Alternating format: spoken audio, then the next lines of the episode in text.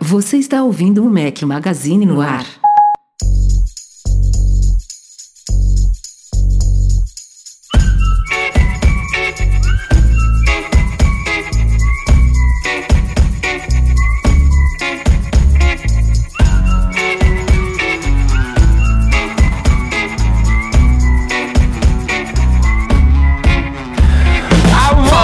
Mac Magazine, bem-vindos ao Mac Magazine no ar número 186. Estamos hoje ao som de The Black Keys. Obrigado ao Paulo Henrique Piaunius. Já comecei bem. Desculpa, Paulo Henrique Piaunius. Espero ter falado seu sobrenome certinho aí. Bom dia, boa tarde, boa noite a todos. Rafael Fishman neste batente aqui com meu companheiro inseparável Eduardo Marques. Beleza, Edu? Beleza. Muitas novidades, nem tão novidades assim, mas muita coisa pra gente comentar aí hoje, né? Vamos lá. Estamos atordoados aí de coisa pra cobrir, já tem muita coisa lá no site, mas ainda vai ter muita coisa pra sair nos próximos dias e a gente quer debater agora aqui em áudio tudo isso pra vocês ouvirem a sua opinião. Infelizmente, Breno Masi não está aqui hoje, ainda está lá em São Francisco participando da WWDC, que vai ser tema de 80% desse podcast aqui, eu diria. Tá em reuniões e tudo mais, não conseguiu estar aqui, mas tivemos um substituto ilustre aqui, uma pessoa que a gente já queria chamar há um bom tempo aqui pro podcast, Marcus Mendes, do Loop Matinal, lá do Loop Infinito. Seja bem-vindo ao Mac Magazine no ar. Bom dia, galera! Muito obrigado, valeu por ter me chamado. Oi pra todo mundo aí que tá ouvindo o podcast, tanto ao vivo quanto o pessoal que vai ouvir pela gravação. E é um prazer estar aqui. Prazer é nosso, seja muito bem-vindo. Você que é experientíssimosíssimo em podcast. Tá aí à frente, entre várias coisas, no Loop, mas a sua cara hoje em dia tá no Loop Matinal, né? Um podcast diário aí de... A cara não, né? A voz. A voz, é verdade, né? Sorte de quem acompanha. É isso aí. Fala um pouquinho do seu trabalho, Marcos. Como é que é o Loop Matinal? Como é que o pessoal acompanha aí? Que mais você faz no Loop Infinito? Enfim, pessoal, todo mundo muito querido. Já estiveram aqui o Will, o Nanete, o Miranda também já participou. Não sei se o Miranda participou antes de ir pro Loop ou depois, mas enfim, ele tá na hora de voltar também. Agora é sua vez.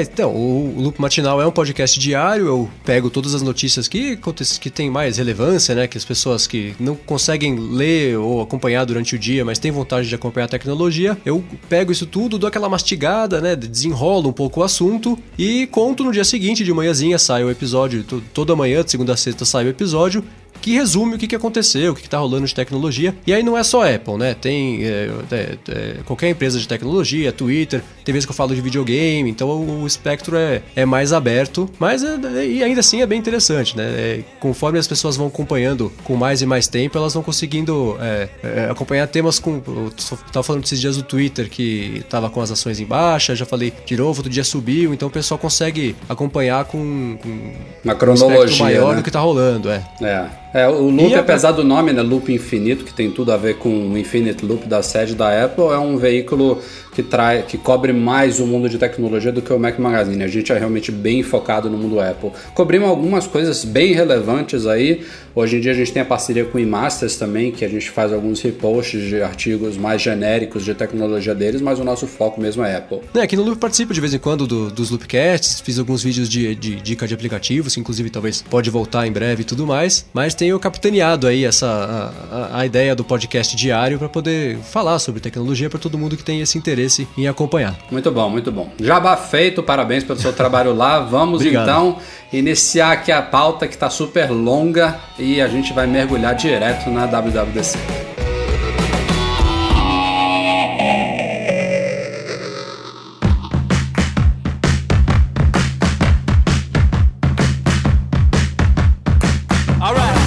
Bom, antes da gente entrar aqui no primeiro tema da WWDC em si, da Keynote de abertura, né, da Worldwide Developers Conference, queria falar aqui de uma forma mais genérica sobre o evento em si, sobre a Keynote. A WWDC, para quem não se situou ainda, é o evento anual de desenvolvedores da Apple. Ela começou ontem, né? Estamos gravando isso aqui na terça-feira, 14 de junho à noite.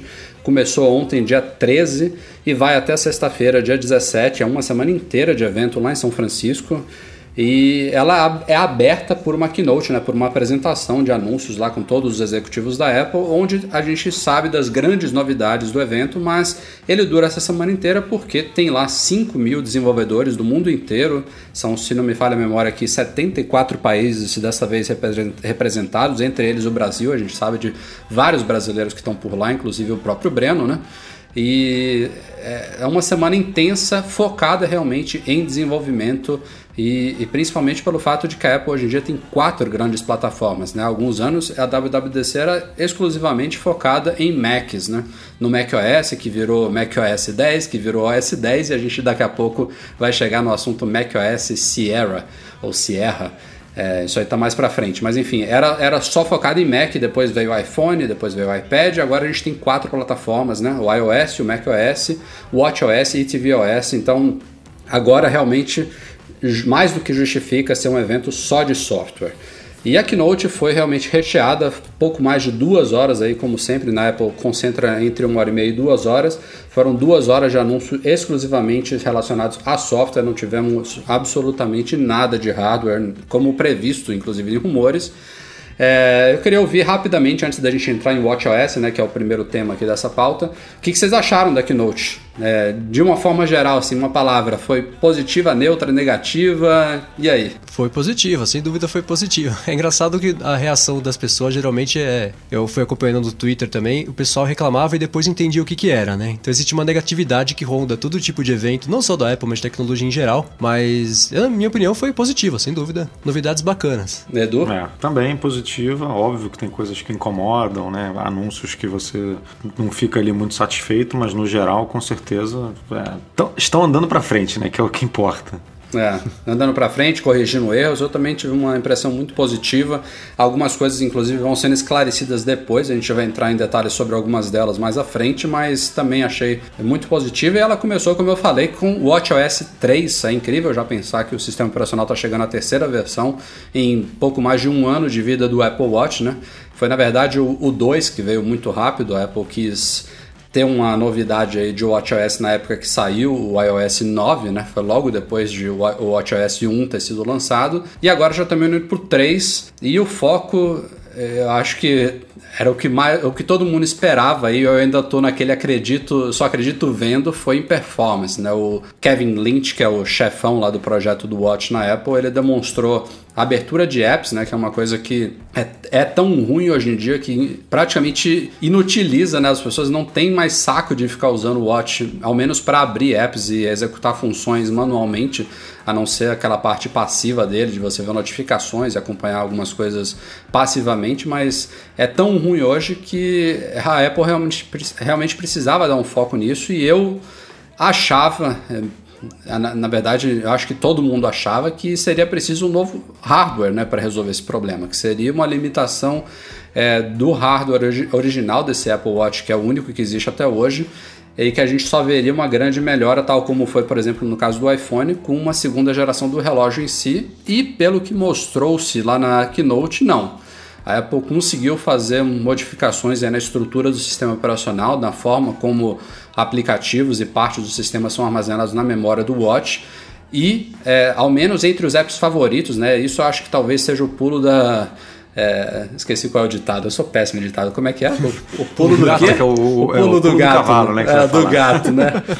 O pulo do gato é justamente esse. Eu acho, pelo que eu entendi ali, que aqueles aplicativos realmente favoritos que você mantém no novo dock, né, que a gente fala já, são os que vão abrir rápido, né? São os que vão estar armazenados ali na memória para um... Mas eu não peguei isso na Keynote. Ele falou só os aplicativos favoritos que vão rolar nesse esquema de... Your favorite apps will launch instantly, alguma coisa assim. É uma coisa sutil. Coisa também que vai lançar mais rápido é em relação aos aplicativos que você tem a complicação. Se você tem a complicação de um pedômetro ou de algum aplicativo de previsão do tempo que não seja o nativo, isso também vai ser privilegiado pelo sistema e vai lançar mais rápido também, além desses que ficam no dock, que pelo menos que eles falaram é isso, né? São os aplicativos que você mais usa. Acho que ele vai vai aprendendo com o tempo os seus hábitos e consegue identificar, o cara usa bastante esse aplicativo, mas o wallet ele não usa porque ele não tem Apple Pay, sei lá. É, eu acho que nesse caso, por exemplo, do wallet, como você está usando, pegando o seu exemplo, ainda vai ter a rodinha lá e 10 segundos para o negócio abrir. Eu não vejo como...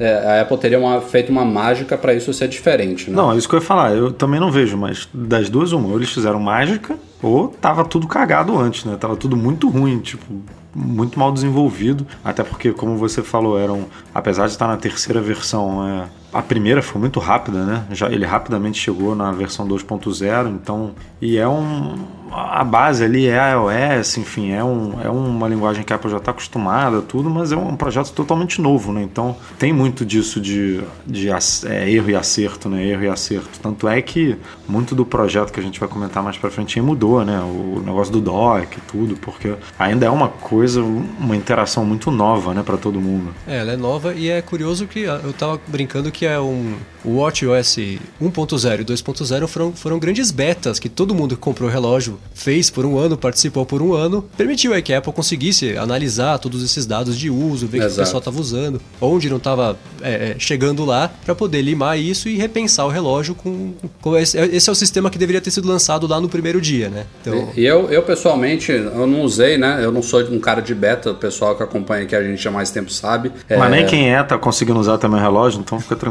Não, é verdade. Mas enfim, do que eu consegui interpretar ali das mudanças da própria estrutura, né, de como ele funciona, me agradou muito. Ele está resolvendo alguns problemas que realmente deixavam ele confuso, mesmo para quem já estava acostumado a usar o sistema. Então eles estão abandonando aquela ideia de resumos, né, as glances, que eram aqueles mini apps que você puxava de baixo para cima. Então agora são todos como se fossem realmente aplicativos independentes. E aquele botão lateral abaixo da Digital Crown, né, do Coroa, que ninguém usava, né, que chamava aquela tela de favoritos para você mandar mensagens ou mandar aqueles toquinhos de batimentos cardíacos. Quer dizer, você usava quando você pegava o watch pela primeira vez, depois você esquecia.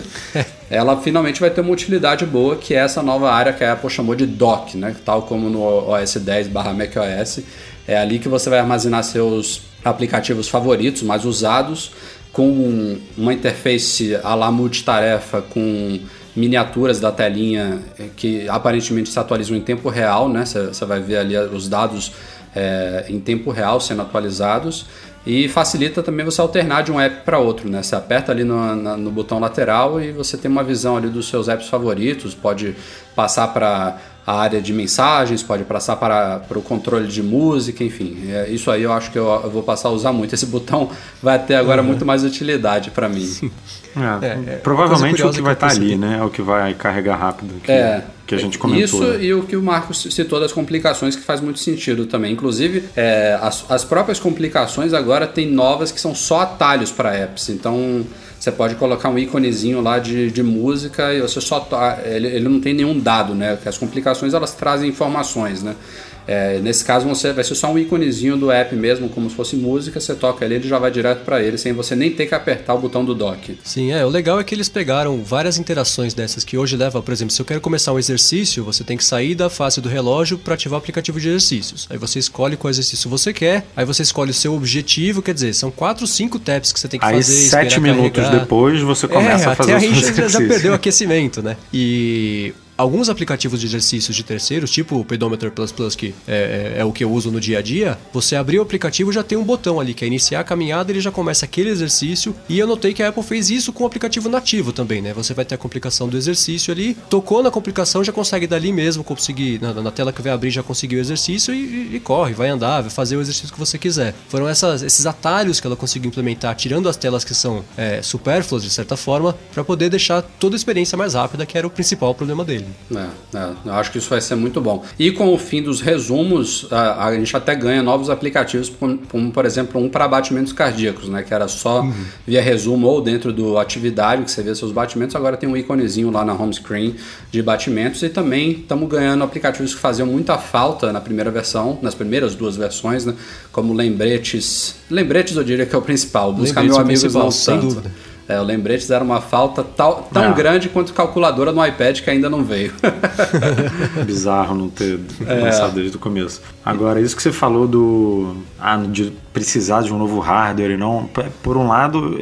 eu acharia legal a Apple ter lançado um hardware novo, um Apple Watch novo, para suportar essas novidades e tudo, e ser mais rápido. Mas por outro, eu achei bacana, achei honesto, assim, não lançar nada agora para... não vou dizer pra premiar, foder, mas... a gente no segundo semestre, não, né? Não, mas assim, pra... porque foi o que o Marcos falou, né, cara?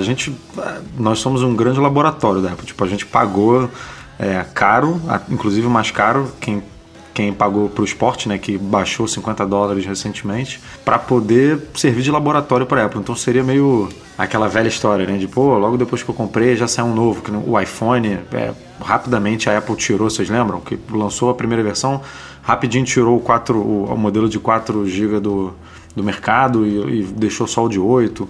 Teve o caso do iPad também, né? O iPad de terceira geração, que o 4 foi lançado 4 meses, 5, 6 meses depois, enfim. Então eu achei que foi legal, assim, ó, a gente está melhorando o produto como um todo, né, o sistema, e você vai sentir essas melhorias primeirão lá que você comprou, que ajudou a gente a montar essa base de dados e tudo. Então, achei legal por esse lado. Sim, e no site, quando você vai ver as novidades todas ali resumidas, a parte do relógio, eles falam que você vai sentir como se fosse um novo relógio, feels like a new watch, a primeira coisa que aparece. E eu tava pensando nisso, isso pode ser tanto para os usuários que compraram, que estavam meio desiludidos, como também é um jeito de falar para o mercado, que olhou para o relógio, desistiu do relógio, ou nem pensou em comprar porque falou que era lento, para tentar convencer esse pessoal a falar, é quase um relógio novo, presta atenção aqui porque tem coisas novas que podem interessar para você que pode ter desistido do relógio em algum momento. Eu também acho fantástico isso, mas ainda bem que eles conseguiram, né? Porque tem limitações de hardware que simplesmente não é questão de bondade da Apple, né? Por exemplo, ela não tem como habilitar no watchOS 3 um GPS porque ele não existe ali. O iPhone de primeira geração, ele não tinha nem 3G, não tinha tela retina, então eram limitações que eram inerentes ao hardware. O que deu para fazer, ela fez, e graças a Deus que ela está conseguindo fazer uma melhoria significativa e perceptível no hardware atual. Mas não se enganem, porque quando vier o Apple Watch 2, né, provavelmente ainda esse ano, imagino, ele vai ter alguma coisa muito melhor, porque hardware revisão B, né, a segunda geração, costuma ser um salto maior do que os outros, né? Mas vai ser louco, né? Porque assim, ela acabou de... o iOS, o macOS não, mas o iOS normalmente a chegada da nova versão é atrelada a um novo lançamento, né? E o Watch agora não. A gente viu chegando uma versão bacana, cheia de novidades, no meio do ano. E aí, se no final do ano ela lançar um Apple Watch novo, tipo, será que a gente vai ver o watchOS 4 chegando com mais novidades? Porque assim... não vai ter novidade de software para falar? Acho que pode ser exatamente como no caso do iOS, né? Na WWDC ela anuncia diversas novidades que vão chegar para todo mundo, para a maioria dos usuários, e lá no final do ano, em setembro, quando tem o evento, ela anuncia o iPhone novo e mais 4 ou 5 recursos que vão ser exclusivos desse iPhone, que tem a ver com o sistema, né? Como no caso do 3D Touch, por exemplo, ou desse módulo True Tone do iPad Pro pequeno que saiu, quer dizer, são recursos que vão caber para todo mundo, mas quando aparece o hardware novo, eles falam, e para quem comprar o hardware novo tem mais isso, isso e outra coisa aqui também. Pode ser até um WatchOS 3.1, 3.2, até lá, mas não precisa ser um 4. Eu acho que agora vai ser aquele update anual mesmo, ele vai entrar aí no grupo de updates anuais, o 4 só em junho de 2017. Mas enfim, tem mais alguns vários detalhes aí de watchOS 3, que tem um aplicativozinho novo lá de respiração, de relaxamento, mas acho que a gente passou pelo que é mais relevante falar aqui, vamos em frente. Vamos falar então de Apple TV, a segunda plataforma falada pela Apple na Keynote da WWDC, é o tvOS 10, esse aí é pior ainda do que o watchOS. Ele foi lançado, o primeiro foi o 9, né? Quando saiu o Apple TV... Enfim, vai entender essa... É porque antigamente era 9, né? O Apple TV Software. Antigamente 9. Caramba, né? Porque é um outro sistema, enfim, não dá para entender diferente. Mas enfim, estamos chegando ao tvOS 10, tá equiparado aí ao iOS em termos de numeração de versão. E é, claro, só para Apple TV de 4ª geração, né? As de 2ª e 3ª estão basicamente abandonadas agora. De vez em quando ganha um canalzinho novo, algum updatezinho de segurança, mas o foco da Apple mesmo agora na nova Apple TV. E as novidades assim não foram tão significativas, foi bem mais rapidinho, inclusive, que o watchOS. Temos agora o que pareceu ser um modo escuro, mas não é nem isso. Pelo que eu entendi depois, vendo mais com calma, é só um plano de fundo escuro na tela inicial, né? Aquele fundo mais claro vira escuro, porque o resto... Mas eles falaram Dark Mode, né?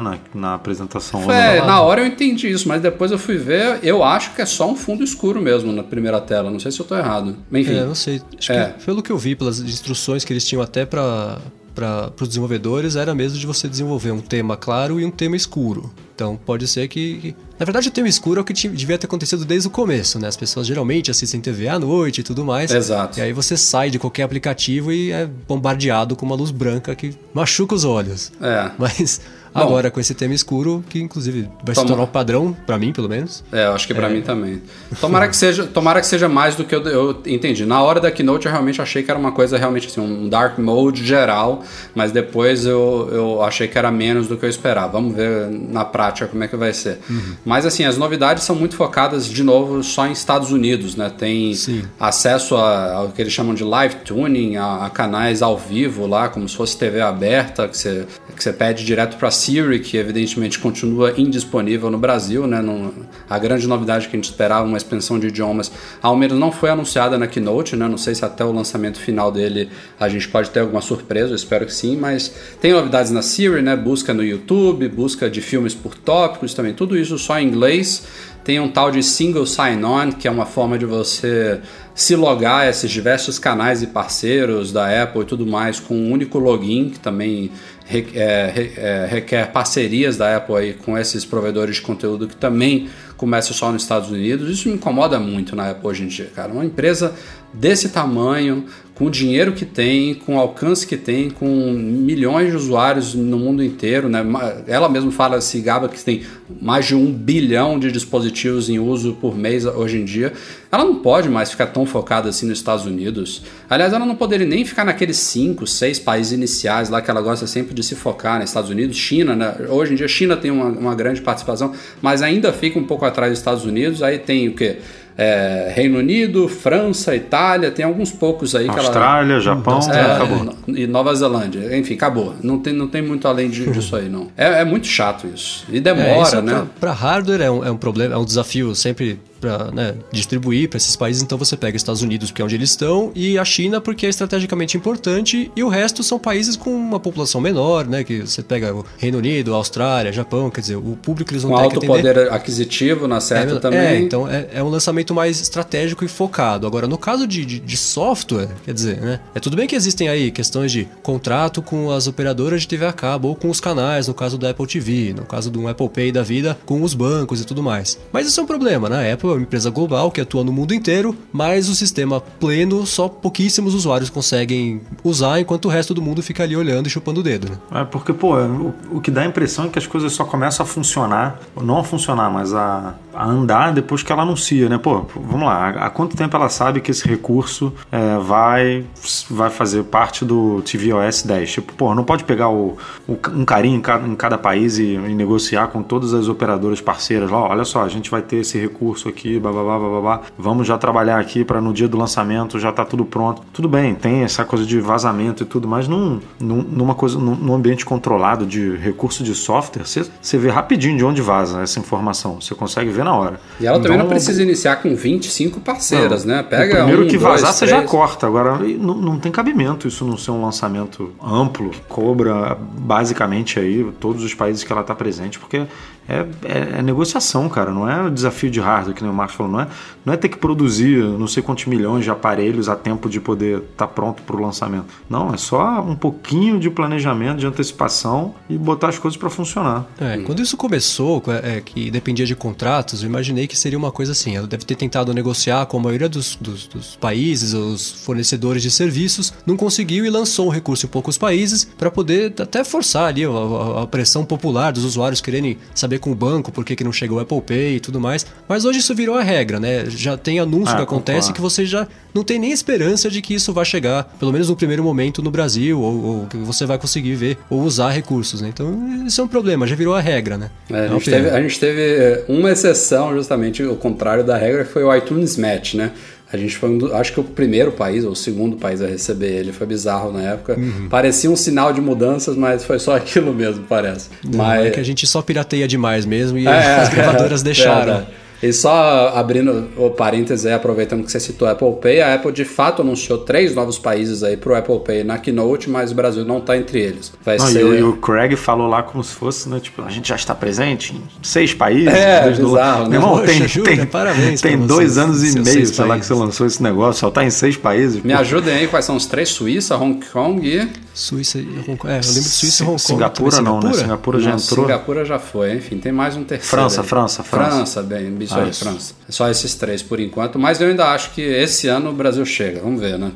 Tem coisa rolando aí. Mas fechando aí as novidades de tvOS, também teve outra que não é uma grande surpresa, já estava sendo prometida há um tempo pelo Ed Kill, que é a nova versão do aplicativo Remote, que a gente não sabe ainda se vai ser um update dele ou um novo aplicativo chamado Apple TV Remote, que é como ele está sendo distribuído hoje para desenvolvedores, que basicamente emula todas as funções do Siri Remote no iPhone, né? O aplicativo Remote hoje em dia ele funciona bem, mas ele é limitado, ele não usa, por exemplo, o acelerômetro e o giroscópio para jogos, ele não permite que você fale com a Siri pelo iPhone, então esse novo aplicativo vai simplesmente fazer tudo que o Siri Remote faz na interface do iPhone. Já está em testes também, assim como o tvOS, e deve ser liberado para todo mundo até o outono, né? E outra coisa legal, falando de jogos, é que a Apple mudou uma exigência aí para o desenvolvimento de jogos para o tvOS. Ela começou exigindo que todos os jogos suportassem obrigatoriamente o Siri Remote, né? Para não ter aquela coisa de você baixar um jogo e não poder brincar com ele simplesmente porque você não tem um controle de jogo dedicado, né? MFI. E agora ela abandonou isso, ela falou, ó, de preferência façam compatível com o Siri Remote, mas se não der, tudo bem.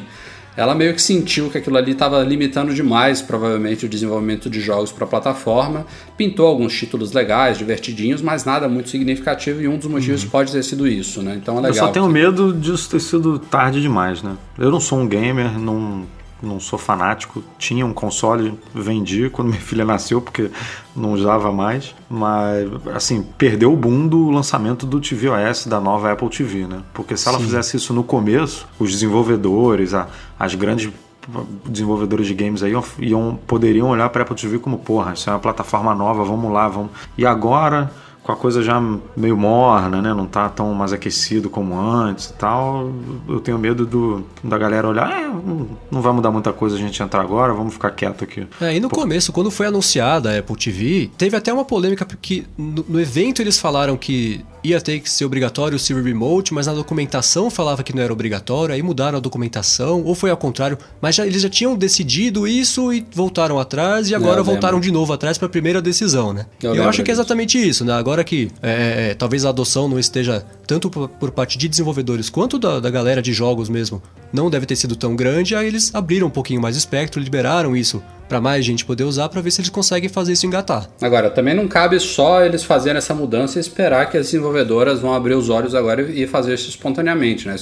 Se a Apple tem realmente interesse de transformar a Apple TV numa plataforma reconhecida para jogos, ela tem que usar pelo menos alguns contatos iniciais aí com uma Electronic Arts, uma Gameloft, para estimular eles, até ela botar dinheiro mesmo. Ela tem um caixa lá gigante para isso, né? Ó, faz uns títulos aí, mostra como tem que ser feito, não precisa mais usar o Siri Remote, para a gente começar a promover jogos realmente bacanas na App Store do tvOS. E a partir daí, a partir desses exemplos, deixa a coisa se desenvolver naturalmente, né? Depende do interesse dela. E quando eu comprei a Apple TV, eu baixei tudo quanto foi jogo que eu vi pela frente, porque eu queria ver exatamente como é que era isso assim, um joguinho bobinho, mas que seja ainda interessante, tipo um Autos Adventure, que eu jogo até hoje, inclusive na Apple TV. Bom demais. É bacana, mas você já sabe o que esperar, né? Porque, no fim das contas, é igual a um iPadão na sua TV. Mas jogos mais avançados, até um Asphalt da vida, ou uns jogos de coisa de avião e tudo mais, que eram mais intensos de gráficos, precisava de um processamento um pouco maior. Eu baixei pra ver como é que era, e era estranho jogar, primeiro com o Siri Remote, e depois porque ainda jogando um jogo ali de 3D, com gráficos e tudo mais, parecia uma coisa um pouco mais limitada, sabe? Que precisou puxar o freio de mão ali em processamento e reflexos e partículas para poder caber ali dentro do processamento, né, da Apple TV. Aquele estilo gráficos mais infantis, eu diria. Enfim, é isso. Vamos ver aí. A Apple está apostando sim no tvOS, mas essa coisa não está avançando, acho que tão rapidamente quanto a gente esperaria. Vamos acompanhando. Chegamos então ao sistema operacional de Macs e, como a gente falou no comecinho do podcast, a Apple padronizou agora os nomes até o começo da década passada, eu diria. A gente tinha o macOS, né? Mac escrito em maiúsculo, a primeira letra em maiúsculo e o OS todo em caps, só que separados, né? Era o macOS, e aí a gente vem desde o 7, antes do 7.6 era o System, né? Era o sistema operacional da Apple. A partir do 7.6 virou macOS, e isso foi até o 9.x, né? Não me lembro qual foi a última versão, 9.2, alguma coisa assim. E quando veio a versão 10.0, a Apple mudou, tirou o 9 e colocou um X de romanos, que virou macOS X, ou macOS 10, que é a forma mais certa de falar. Até, se eu não me engano, Mountain Lion, não é isso? Que foi quando ela abandonou o Mac? Enfim, alguma dessas últimas versões. Sim, aí.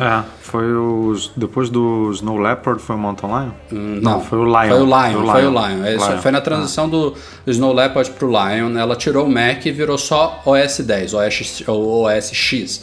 E assim era até a última versão, até a versão... Já até me perdi, qual foi a última mesmo? El Capitan, pronto, eu ia falar Yosemite. El Capitan. E agora ela está padronizando, porque a gente tinha iOS, tinha watchOS, tinha tvOS e OS 10, né? Nada a ver.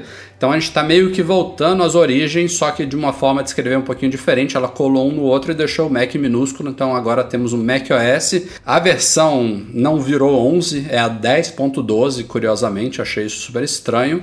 Uhum. E o codinome é Sierra ou Sierra, mais um... O que é o Sierra? Fala a verdade que eu não Sierra sei. Não fiz o dever de casa. Na verdade, é a região ainda onde fica ali o parque do Yosemite, o Yosemite, é a Serra Nevada, é a região... Parece que, a foto, o wallpaper continua basicamente ali, né? As montanhas. Então, basicamente a mesma coisa. Tá ali no mesmo esquema. Eles começaram mudou com a iluminação, o sol batendo na pedra e tal, tá ali. Os nomes eles começaram com o parque, e depois foram lá pro Capitão, que é só a montanha, e agora saíram um pouquinho e tá na região mais macro ali, que é da Serra Nevada. É isso. Bom, mas o nome é o de menos, tá? Vamos falar das grandes novidades aí. Eu diria que a principal foi a que o Craig Federighi deixou por último, que é a Siri. Pelo que eu entendi, ela já vai ter suporte ao português, ao contrário do tvOS. Então, pelo que eu entendi, todos os idiomas do iOS são suportados pela Siri no macOS. Tenho que me acostumar a falar macOS, legal. E ela vai ter o que a gente esperava, né? A interface já tinha vazado alguns dias, algumas semanas. Aí o íconezinho dela tá lá no dock, tá na barra de menus do lado do Spotlight. O que eu achei esquisito, né? É um pouco esquisito mesmo. Não precisa ter no dock e na barra, pelo menos na minha opinião, poderia ser um ou outro. Até porque tem como você chamar ela por atalho de teclado. Qual é o atalho? Eu tô curioso pra saber, você sabe? Acho que é function barra de espaço. É function barra de espaço, mas você consegue customizar isso como você quiser. Tem um ajuste lá. Exatamente. O Spotlight é comando de barra de espaço e a Siri é function barra de espaço, né? E ela aberta ali na barra, no fim das contas, é só indicação de que o programa tá rodando e aberto, né? Eu acho, não sei se... O Launchpad tem também um ícone. Na barra de menus, para mim, faz mais sentido do que no dock, né? O dock eu acho que é um espaço muito grande para uma coisa que, sei lá... Mas deve dar para tirar, não dá? O Launchpad dá para tirar. Você pode deixar ele ali para... Imagino que sim. Deve vir por padrão, meio que para lembrar para a pessoa que tá lá, né? Olha, tem a Siri aqui, me olha. Para mostrar o ícone, ficou bonito, né? É o recurso novo, né? Então tem que espalhar por tudo que é lugar mesmo, daqui a pouco vai tirando. Exato. Deixa só em um cantinho. E em termos de funcionalidade, nada muito diferente do que a gente esperava, né? Dá para fazer as buscas por arquivos, buscas na web, perguntar a hora, previsão do tempo. Vocês viram alguma coisa muito significativa aí em termos de funcionalidade da Siri? Não, eu senti falta daquela promessa que aí isso é o que permeia toda a Siri, não só do Mac, mas a gente já fala já. Mas que, por exemplo, na hora que o Craig estava ali procurando por foto, ele falou nas fotos armazenadas no computador dele, né? Ah, pega as fotos de lá não sei de onde. Ah, agora pega só essas fotos que tem esse parâmetro. Você conseguiu fazer um afunilamento ali para chegar num resultado. Isso é bacana, funciona, aparentemente funciona legal, mas é uma pena que não tenha sido aplicado para o resto da Siri como um todo, né? Se fazer uma pesquisa na internet e conseguir também ir afunilando isso, quer dizer, o que mais chamou a atenção foi que a Siri continuou com o mesmo poder, ou a falta de poder de conseguir entender perguntas em sequência, que era uma coisa que já tinha chegado. Mas ele fez busca pela internet, não fez, não? Ele fez, mas eu não sei, por exemplo, dá pra você... Ah, busque imagens de maçã, aí ele traz maçã. Aí você pode perguntar assim, só maçã verde. É, só maçã verde. Esse afunilamento ele só fez com os documentos, né? Que eram locais. Exatamente, porque já estava local e conseguia analisar pegar o contexto. Agora, essa questão de afunilamento, eu não duvido nem que funcionaria, viu, Marcos? Pode ser que funcione. Porque a Siri meio que já faz isso. Aqueles rumores diziam respeito a requisições bem mais complexas do que essas que a gente está acostumados e de uma contextualização não contínua, né? Tipo, você perguntar alguma coisa para ela e você depois desligar ela, continuar trabalhando e 2 horas depois você perguntar alguma coisa relacionada àquilo que você perguntou 2 horas antes. E aí ela, ela ligar uma coisa a outra. Eu fiz o teste no beta do iOS e que eu queria explorar exatamente isso. E fiz a primeira pergunta foi assim, que dia que cai o Natal? Ela falou, o Natal cai acho que é um domingo, dia 25 de dezembro. Aí em seguida eu perguntei, quantos dias faltam para isso? Ela falou assim, aqui está alguém encontrando na internet para quantos dias faltam para isso? Cara, existe ainda esse contexto de uma pergunta para outra, ainda não existe. Isso faz bastante falta, né? É. Então a Siri devia chamar a Dory, que tem a memória fraquinha. Cara, isso me irrita profundamente. Assim. Ou então ela faz a piadinha. Toma aqui o que eu achei pra internet. Bom, enfim. Mas enfim, em relação ao Mac mesmo, acho que isso da Siri e as abas que eles falaram lá, que eles vão abrir as ablas para mais programas. Isso foi bem curioso, também. Né? Eles abriram. Levaram as abas. Pra quem gosta de aba, legal. Né? É. Tinha a aba do Safari, aí virou a aba do Finder. Lá do Cara, vocês usam a aba do Finder? Eu uso. Eu uso. Pô, não sempre. Raramente. Às vezes eu prefiro ter 2 janelas para arrastar uma coisa de uma para outra, que é mais fácil. Então, eu sempre prefiro. Eu acho que eu nunca peguei uma situação que eu preferi abas no Finder do que 2 janelas abertas ao mesmo tempo. Eu uso de vez em quando. Mas enfim, isso é pessoal, né? Não é regra, com certeza. A novidade em si vai ter algumas utilidades. Eles demonstraram, por exemplo, em documentos do Pages, do Keynote, isso é legal. Achei interessante. Isso é legal. É o documento, numbers, pages, aqui eu estou sempre com alguns abertos também. Vai ser bem-vindo. E a aba do app de mapas, não sei até onde... Alguém abre o mapa no Mac, né? A questão de continuidade também teve um foco especial aí, maior integração com o iCloud. Tem uma novidade específica para donos de Apple Watch, que é a possibilidade de você chegar perto do Mac e ele já desbloquear automaticamente. Eu estava até discutindo hoje com o Edu por que não, isso não funciona no iPhone. E então. A minha explicação é porque o iPhone não necessariamente vai estar desbloqueado, né? O Watch você colocou no braço, você autenticou com a sua senha ou com o Touch ID no iPhone. E até você tirar do braço, ele sabe que é você que está usando, né? Então é um nível de segurança além de o iPhone chegar ali do lado. E tudo bem, eles poderiam fazer você autenticar o iPhone ali do lado em vez de tirar a senha, em vez de digitar a senha manualmente no Mac, mas seria ainda assim um passo. Como acontece no Watch, né? Inclusive, né? Que se você tiver com ele travado e você desbloquear o iPhone, ele desbloqueia o relógio também, se ele estiver na sua pele. Isso, mas a ideia... Não precisa nem estar na pele. A ideia do recurso é você chegou no Mac, abriu, ele está ali disponível para você, né? Sem nenhum passo adicional. Isso só o Watch pode prover, o iPhone não. Mas tem soluções até no mercado, né? Tipo o Mac ID, que é o que a Apple imaginou, por exemplo, para o Apple Pay, que a gente vai falar lá na frente. É muito mais fácil você botar o dedo no Touch ID do que você digitar a senha de sei lá quantos caracteres no Mac, né? Uhum. Então você poderia chegar com o iPhone perto do Mac e ele acender os dois e falar, desbloqueia o seu Mac encostando no Touch ID do iPhone. E aí você, já sentou e já começou a trabalhar. Daria. Isso um desenvolvedor hoje no Twitter postou ali um highlight de código que ele estava fuçando nos códigos do macOS Sierra. Vai ser difícil acostumar, né? E ele falou, encontrei aqui algumas menções a isso de dispositivo biométrico para validação. Então, não sei se pode ser essa compatibilidade com o Touch ID, pode mas ser não tinha nada a ver com o Apple Pay, não? Não tinha nada a ver com o Apple Pay, era coisa separada? Porque o Apple Pay é basicamente isso, né? De ligação biométrica. Ele vai usar o Touch ID do iPhone, né? Pode ser. Mas não sei. Mas assim, eu, Eu senti falta disso do iPhone, que a gente estava conversando mais cedo, eu e o Rafa, e eu entendo essa coisa que ele falou do Apple Watch já estar desbloqueado, e faz sentido, né? Até em níveis assim, ó, se você tem um iPhone, você vai ter que botar o dedo ali no Touch ID para desbloquear. Agora, se você tiver o Apple Watch, o negócio já é mais bacana, porque desbloqueia automaticamente. Então você dá duas opções ali, né? Porque todo mundo não, mas tem muita gente com iPhone e não tem tanta gente assim com Apple Watch. Tem que ver até onde também. Inicialmente eu tinha pensado que era justamente para tentar promover um pouquinho como recurso exclusivo do Apple Watch para a pessoa pensar. Porque se ela tem um Mac, ela pode pensar em comprar um Apple Watch. Se ela tem um iPhone, não sei, eu tinha pensado nela, a Apple usar essa compatibilidade só com o relógio para tentar promover o relógio como para a pessoa comprar se ela não tiver.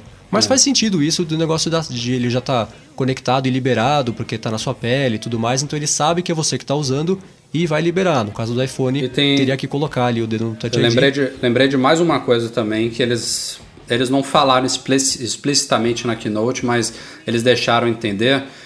Não basta o Watch estar ao alcance do Bluetooth do Mac para ele liberar o Mac automaticamente. O Bluetooth hoje em dia o cara consegue calcular a real distância que você está. Sim, sim. Então, se você estiver no mesmo quarto, ele estiver no alcance, ele não vai liberar. Ele só vai liberar quando você estiver numa distância assim que ele tenha quase certeza, se não tiver certeza, que é você que está sentado na frente do Mac mesmo. A distância da sua mão para abrir a tampa, né? Que nunca vai ser maior do que... Agora exatamente. Eu não vi vídeos de demonstração ainda, ninguém comentando. Eu imagino que funciona de qualquer jeito, né? Com o Mac com tampa aberta, desligado, você vai ligar. Instintivamente eu penso que sim, que é que nem acontece com o próprio Mac ID. Chegou perto com ele só bloqueado, o computador bloqueado, um iMac, né? Inclusive acende a tela, né? Automaticamente, o Mac ID, né? Tipo, sim. É meio que... Você chegou perto ali, ele já... Opa, tô aqui acordado, pronto para você desbloquear. E eu queria ver algo bem nessa linha, assim. Porque se for só do exemplo que a Apple utilizou ali de abrir a tampa... Se for só isso, é meia boca. Porra. Agora, falando em continuidade, outra coisa que eles não falaram, que eu também não vi ninguém testando ainda, é se você, na frente do Mac, com o Watch, com o iPhone, com o iPad, se o FaceTime ainda toca em todos eles ao mesmo tempo, né? Isso aí, com certeza. Isso é certo, né, que vai acontecer ainda, né? Até porque... teria como descobrir, né, que você tá no Mac. Tem como melhorar mas isso, você, né? Pode preferir. Eu, por exemplo, aqui já tocou no... Eu tô trabalhando no Mac, já tocou no, no iPhone, no iPad, e eu preferi atender uma vez pelo iPhone, outra vez pelo iPad. Atender uma coisa, né? Mas tocar em todos eles ao mesmo tempo? Não precisa. Existem, por exemplo, quando chega a notificação do mesmo aplicativo que você tem em vários dispositivos, ele entende que você tá usando e só libera, e já pipoca só a notificação nesse que você tá usando. Se você tiver com o aplicativo aberto ainda, inclusive, isso nem aparece nos outros dispositivos. Poderia ser uma implementação assim. Isso eu acho ridículo. Você tá trabalhando, tá digitando no Mac... E aí o teu relógio fica vibrando, fica pitando, você tem que olhar pro Watch em vez de... Porra, já tô com o olho na tela do Mac, cara. Mostra a notificação no Mac. Exatamente. Em vez de mostrar no Watch, né? E nisso das ligações seria fácil você implementar... não sei se seria fácil. Mas, em teoria, se você implementasse um sistema que você coloca prioridade, por exemplo, chegou uma ligação, toca primeiro no iPhone por 5, 10 segundos e depois começa a tocar no resto da casa inteira por todos os dispositivos que estão espalhados. Isso já poderia ser uma outra solução também. Isso faz sentido. Tocar algumas vezes, alguns segundos antes no dispositivo que você está usando. Dispositivo favorito. E depois espalhar. Né? Um recurso também muito legal de continuidade que a Apple apresentou aí para o Sierra é a clipboard universal, né? Você pode agora copiar alguma coisa no iPhone, no iPad, colar no Mac e vice-versa. Então agora você tem uma área de transferência aí que fica sincronizada via iCloud entre todos eles. Isso ficou legal também. Ficou legal. Eu testei. Outra utilidade do Mac ID e de vários outros aplicativos aí de terceiros que tem, né? Também fazia isso? Faz, ele manda... Você tem como enviar do Mac pro iPhone, enfim, do iPad também. E não só texto, mas imagens e vídeos também, bem legal. Qualquer coisa. O que eu senti falta desse recurso é um jeito de você administrar esse clipboard. Porque se a sua intenção é substituir, você copiou um texto no iPad ou no iPhone para passar pro Mac, lindo. Mas se você tá só copiando, você tem um negócio guardado ali no seu clipboard no Mac, você copiou, saiu de casa, copiou o endereço no meio da rua, a hora que você voltar lá no seu Mac, você perdeu o seu clipboard porque você vai colar o endereço, é um problema. Então, se tivesse como jeito é que funciona? É o último copiado que fica no iCloud e aí fica disponível em tudo, é isso? Eu fiz o teste entre o iPhone e o iPad. E foi super rápido. Eu copiei o texto no iPhone e falei, deixa eu ver no iPad o que que tá no clipboard, só pra ver se funcionou. E a hora que eu já colei no dispositivo, ele já tinha ido o meu clipboard que tava no iPhone. Quer dizer, foi bem rápido. Mas é isso, ele pega ele é um clipboard unificado. Então tem um local. Isso é legal quando a sua intenção é essa, mas se a intenção não é essa, por isso que eu senti bastante falta de um... Porque todos os aplicativos que tem esse clipboard universal, eles têm o administrador junto, exatamente para você poder pegar ali os últimos 3, 4, 5, um histórico, você ter uma chance, um crédito disso pode ser um problema pro usuário padrão, né? Que não vai ficar pensando sempre, será que eu posso copiar aqui porque lá no Mac, não sei se está aberto, se ele vai... E a pessoa que não tem conhecimento do recurso pode até nem entender o que aconteceu, né? Por que eu fui colar aqui um negócio e apareceu algo completamente diferente, né?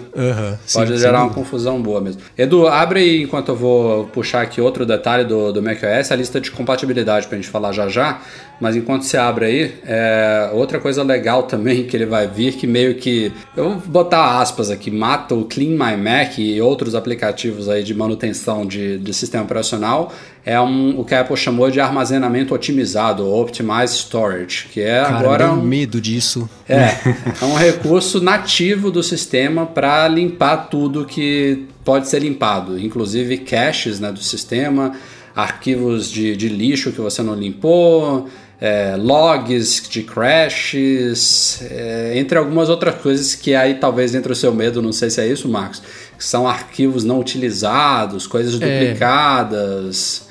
Coisas antigas. O sistema escolheu o sistema decidiu o que ele acha que ele pode mandar para a nuvem, para tirar do meu computador. Isso é um problema. Primeiro porque você nunca sabe se você vai estar na rua, por exemplo, você vai precisar de um filme que estava guardado há um tempão para uma reunião, e aí ele está lá na nuvem, 400 megas, você não tem como baixar, quer dizer, precisa ter um jeito de você escolher, ou permitir, ou também, de novo, priorizar os arquivos que podem ir embora e os que não podem. E o outro medo que me deu é que a Apple e nuvem nunca foram muito amigas, né? Você vê, faz 2 semanas aí, a maioria dos sistemas do iCloud ficaram fora do ar. Quer dizer, se acontece uma emergência, você precisa do arquivo e o iCloud está fora do ar, o que você vai fazer, né? Então dá um pouco você de medo falando dessa autonomia toda e a dependência da nuvem. E isso é uma preocupação de uma das partes do recurso, né? Que é essa que você falou de mandar para a nuvem, que... o que você está falando é que a Apple falou que agora os arquivos pouco utilizados vão ser armazenados no iCloud para liberar espaço local, mas esse recurso de otimização também deleta coisas, né? Ele pega coisas que não são aparentemente úteis, né? Coisas antigas, lixos e tal, e ele realmente deleta, não é que ele manda para a nuvem. Então são duas coisas aí paralelas relacionadas, aí focadas em liberar espaço na máquina. Mas realmente é um pouco preocupante, assim como a clipboard universal lá, vamos ver como é que vai funcionar na prática. Não, né? E o exemplo da Keynote lá, né, que passou de 20 para 150, porra, meu amigo. Esse aí foi bravo. Então, você tinha era arquivo velho aí nesse computador que foi apagado esse automaticamente. Recurso, no fim das contas, lembra um pouquinho aquele contínuo que o Dropbox anunciou faz uns 2 meses, que é a mesma coisa, você aluga o espaço na nuvem do Dropbox e só sincroniza o que você precisar. Aí você baixa ali na hora e já sobe de novo, nunca fica com isso local. Mas a confiança que eu tenho no Dropbox não é a mesma que eu tenho no sistema de nuvem da Apple, né? Inclusive, o jeito de você conseguir administrar o iCloud nunca foi muito claro. Né? O iCloud Drive, o que tá lá, o que não tá. Então, agora vai o desktop, né? Vai o desktop vai junto. Vai o desktop e o documento junto, né? Agora, se você quiser. E nada de aumentar os 5 GB gratuitos. Exatamente, o assunto que eles não trataram foi isso, né? Você tem 5 GB livre e tem um iPhone e um Mac e já acabou. Se você não cuida do seu desktop, que vai ser guardado ali, pra onde vão esses 5 GB? Cara, se eles triplicassem esse espaço gratuito, ainda seria pouco. Tinha que ser um espaço gratuito proporcional ao dispositivo que você comprou. Acho que essa sempre foi o meu sonho de solução. Se você tem um iPad Pro de 128 GB, você vai ter 5 GB de espaço grátis do iCloud. Que é o mesmo para um cara que comprou um iPhone de 16. Não faz sentido. Mas diga lá, Edu. Pedi para você abrir aí. Alguns Macs... tinha alguns anos, na verdade, que a Apple lançava updates do OS X e não matava Macs, né? Eles estavam mantendo a mesma lista de compatibilidade. Dessa vez, isso está mudando. Agora matou. Se eu não me engano, o El Capitan, ele pega Macs até 2007, 2008. E agora... o requerimento mínimo é um MacBook do fim de 2009, no caso de MacBook, né? No MacBook Air é 2010 ou superior, MacBook Pro idem, 2010 ou superior, aí Mac Mini 2010 ou superior, iMac fim de 2009 ou superior e Mac Pro 2010 ou superior. O que não é nada mal. Não quer dizer que tudo também vai funcionar em todas essas máquinas, né? Sempre tem um negocinho ou outro que, isso aqui não funciona. Por exemplo, esse esquema do Apple Watch desbloquear o telefone, desbloquear o computador. Talvez o MacBook de 2009, que tem o Bluetooth não sei qual... isso aí com certeza direito, só para 4.0, pode ter certeza. Então, sim, porque assim, o MacBook que eu tenho é um Pro de 2011 e eu já não consigo usar o AirDrop... mas o AirDrop não funciona nem nos mais modernos, não se preocupe não. Eu tenho um 2015 e não funciona. Por isso que eles fizeram esse clipboard universal, pra já pular o AirDrop, falando, deixa isso pra lá.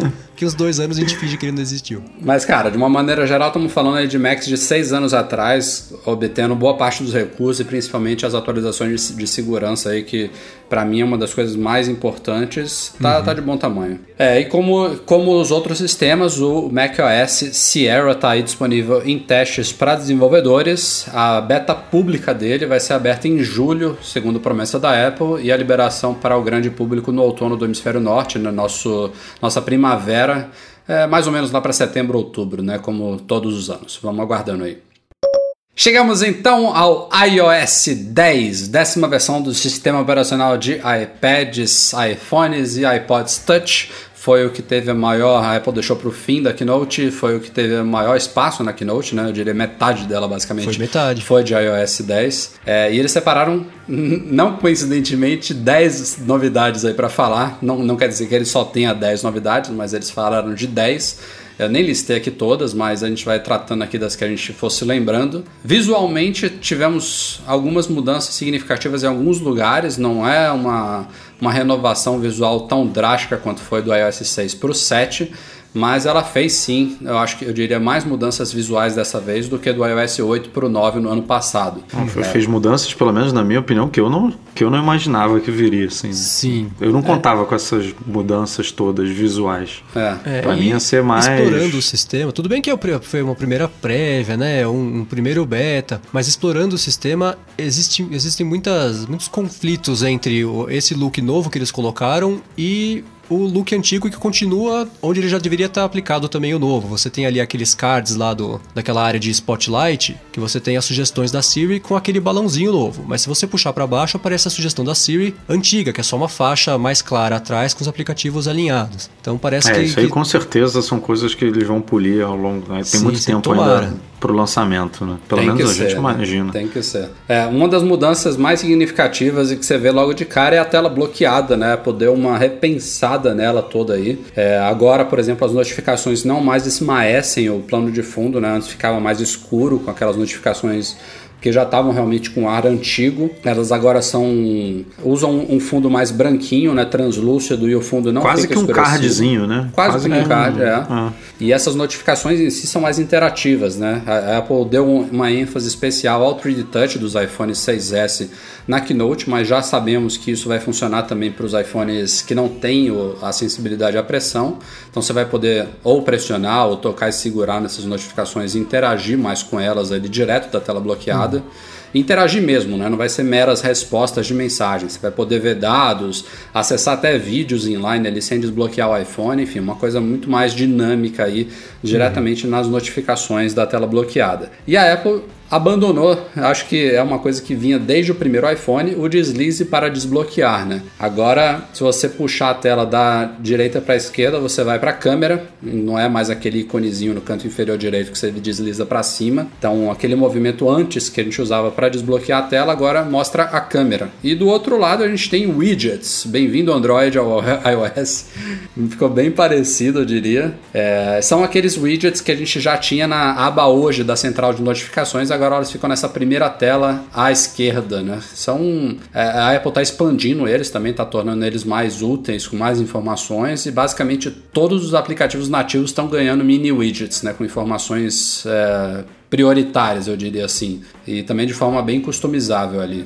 Eu ainda preciso usar para entender bem como é que isso vai funcionar, mas é interessante. Uhum. Eu não consegui me conter. Desde ontem mesmo eu já instalei. Então você pode falar com mais propriedade que a gente.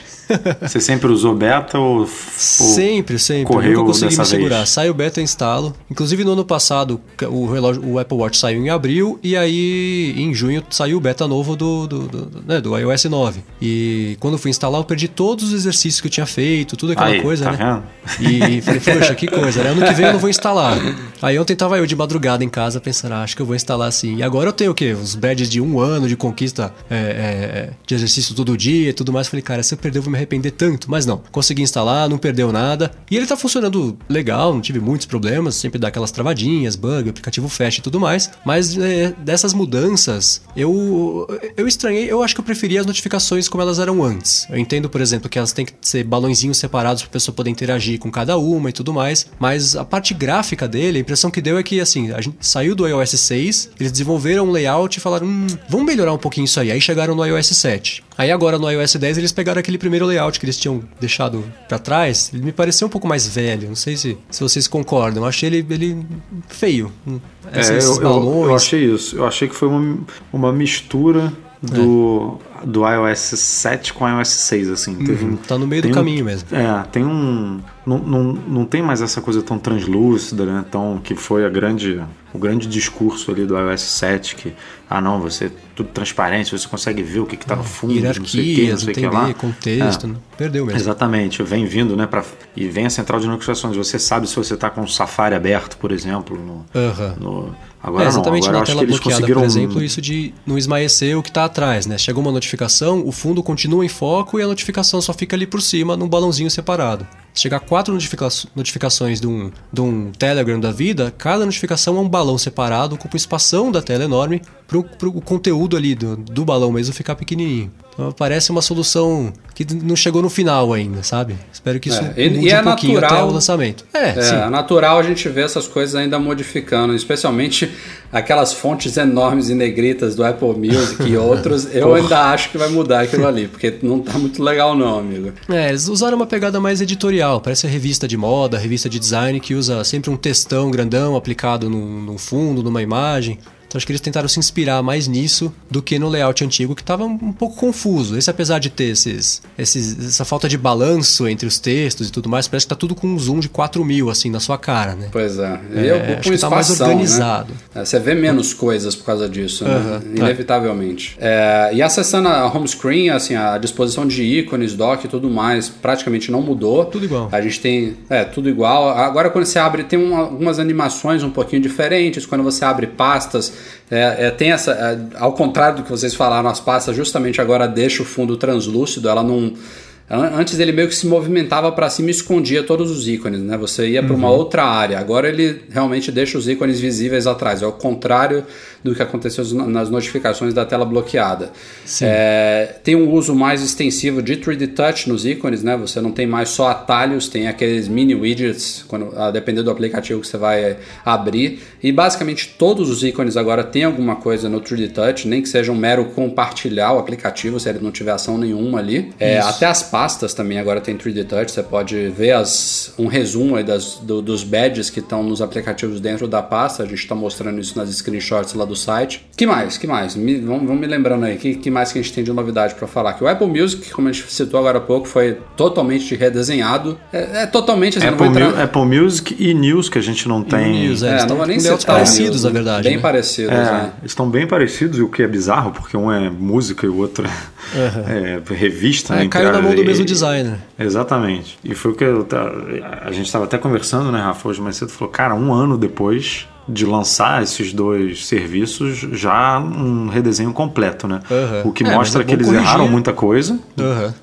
E também mostra que, por outro lado, estão se esforçando para corrigir, né? Pelo menos isso. Não estão ficando na zona de conforto. Ainda que eu acho que tá mais errado do que antes, mas tudo bem. Mas apesar deles falarem... Apesar deles falarem que foi um redesenho completo, tudo bem, mudou muita coisa. Tem essas fontes enormes, tem umas abas um pouco reposicionadas ali, a tela de reprodução de música tá diferente, tem letras e tal. Não, mas pô, assim, a tela inicial, cara, com aquela playlist, aquilo ali, na hora que eu olhei, eu até me assustei. Mas falei, a minha pergunta é, isso vai mudar drasticamente? Vai resolver todas essas críticas que o pessoal tem pro serviço? Tá deixando ele mais parecido com o Spotify ou menos parecido? O que que é? O que que vocês acham? Acho que tá mais organizado. Eu olho pro layout antigo e olho para esse layout novo, eu prefiro o novo. Se eu pudesse escolher, se me dessem os dois na mão, eu escolheria esse novo. Eu acho ele mais agradável. Né? Eu acho que ele tá mais fácil de entender, mas tá mais feio. Tem uma hierarquia mais clara do que tá acontecendo, onde você tá, o que você precisa fazer para chegar onde você quer ir. No outro não, tinha as abas, dentro das abas tinha umas áreas, mas era meio redundante, o que tinha na área também tinha na aba, quer dizer, era muito confuso. Então acho que isso eles conseguiram simplificar. Se vai trazer mais usuários ou não, acho que não tem nem como a gente especular isso agora.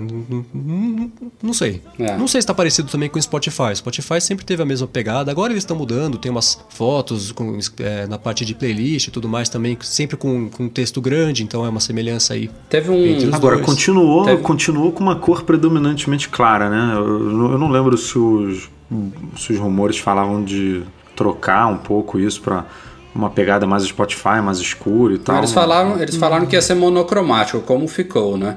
As cores basicamente vêm das artes, dos álbuns e tal, não tem muita cor ali não.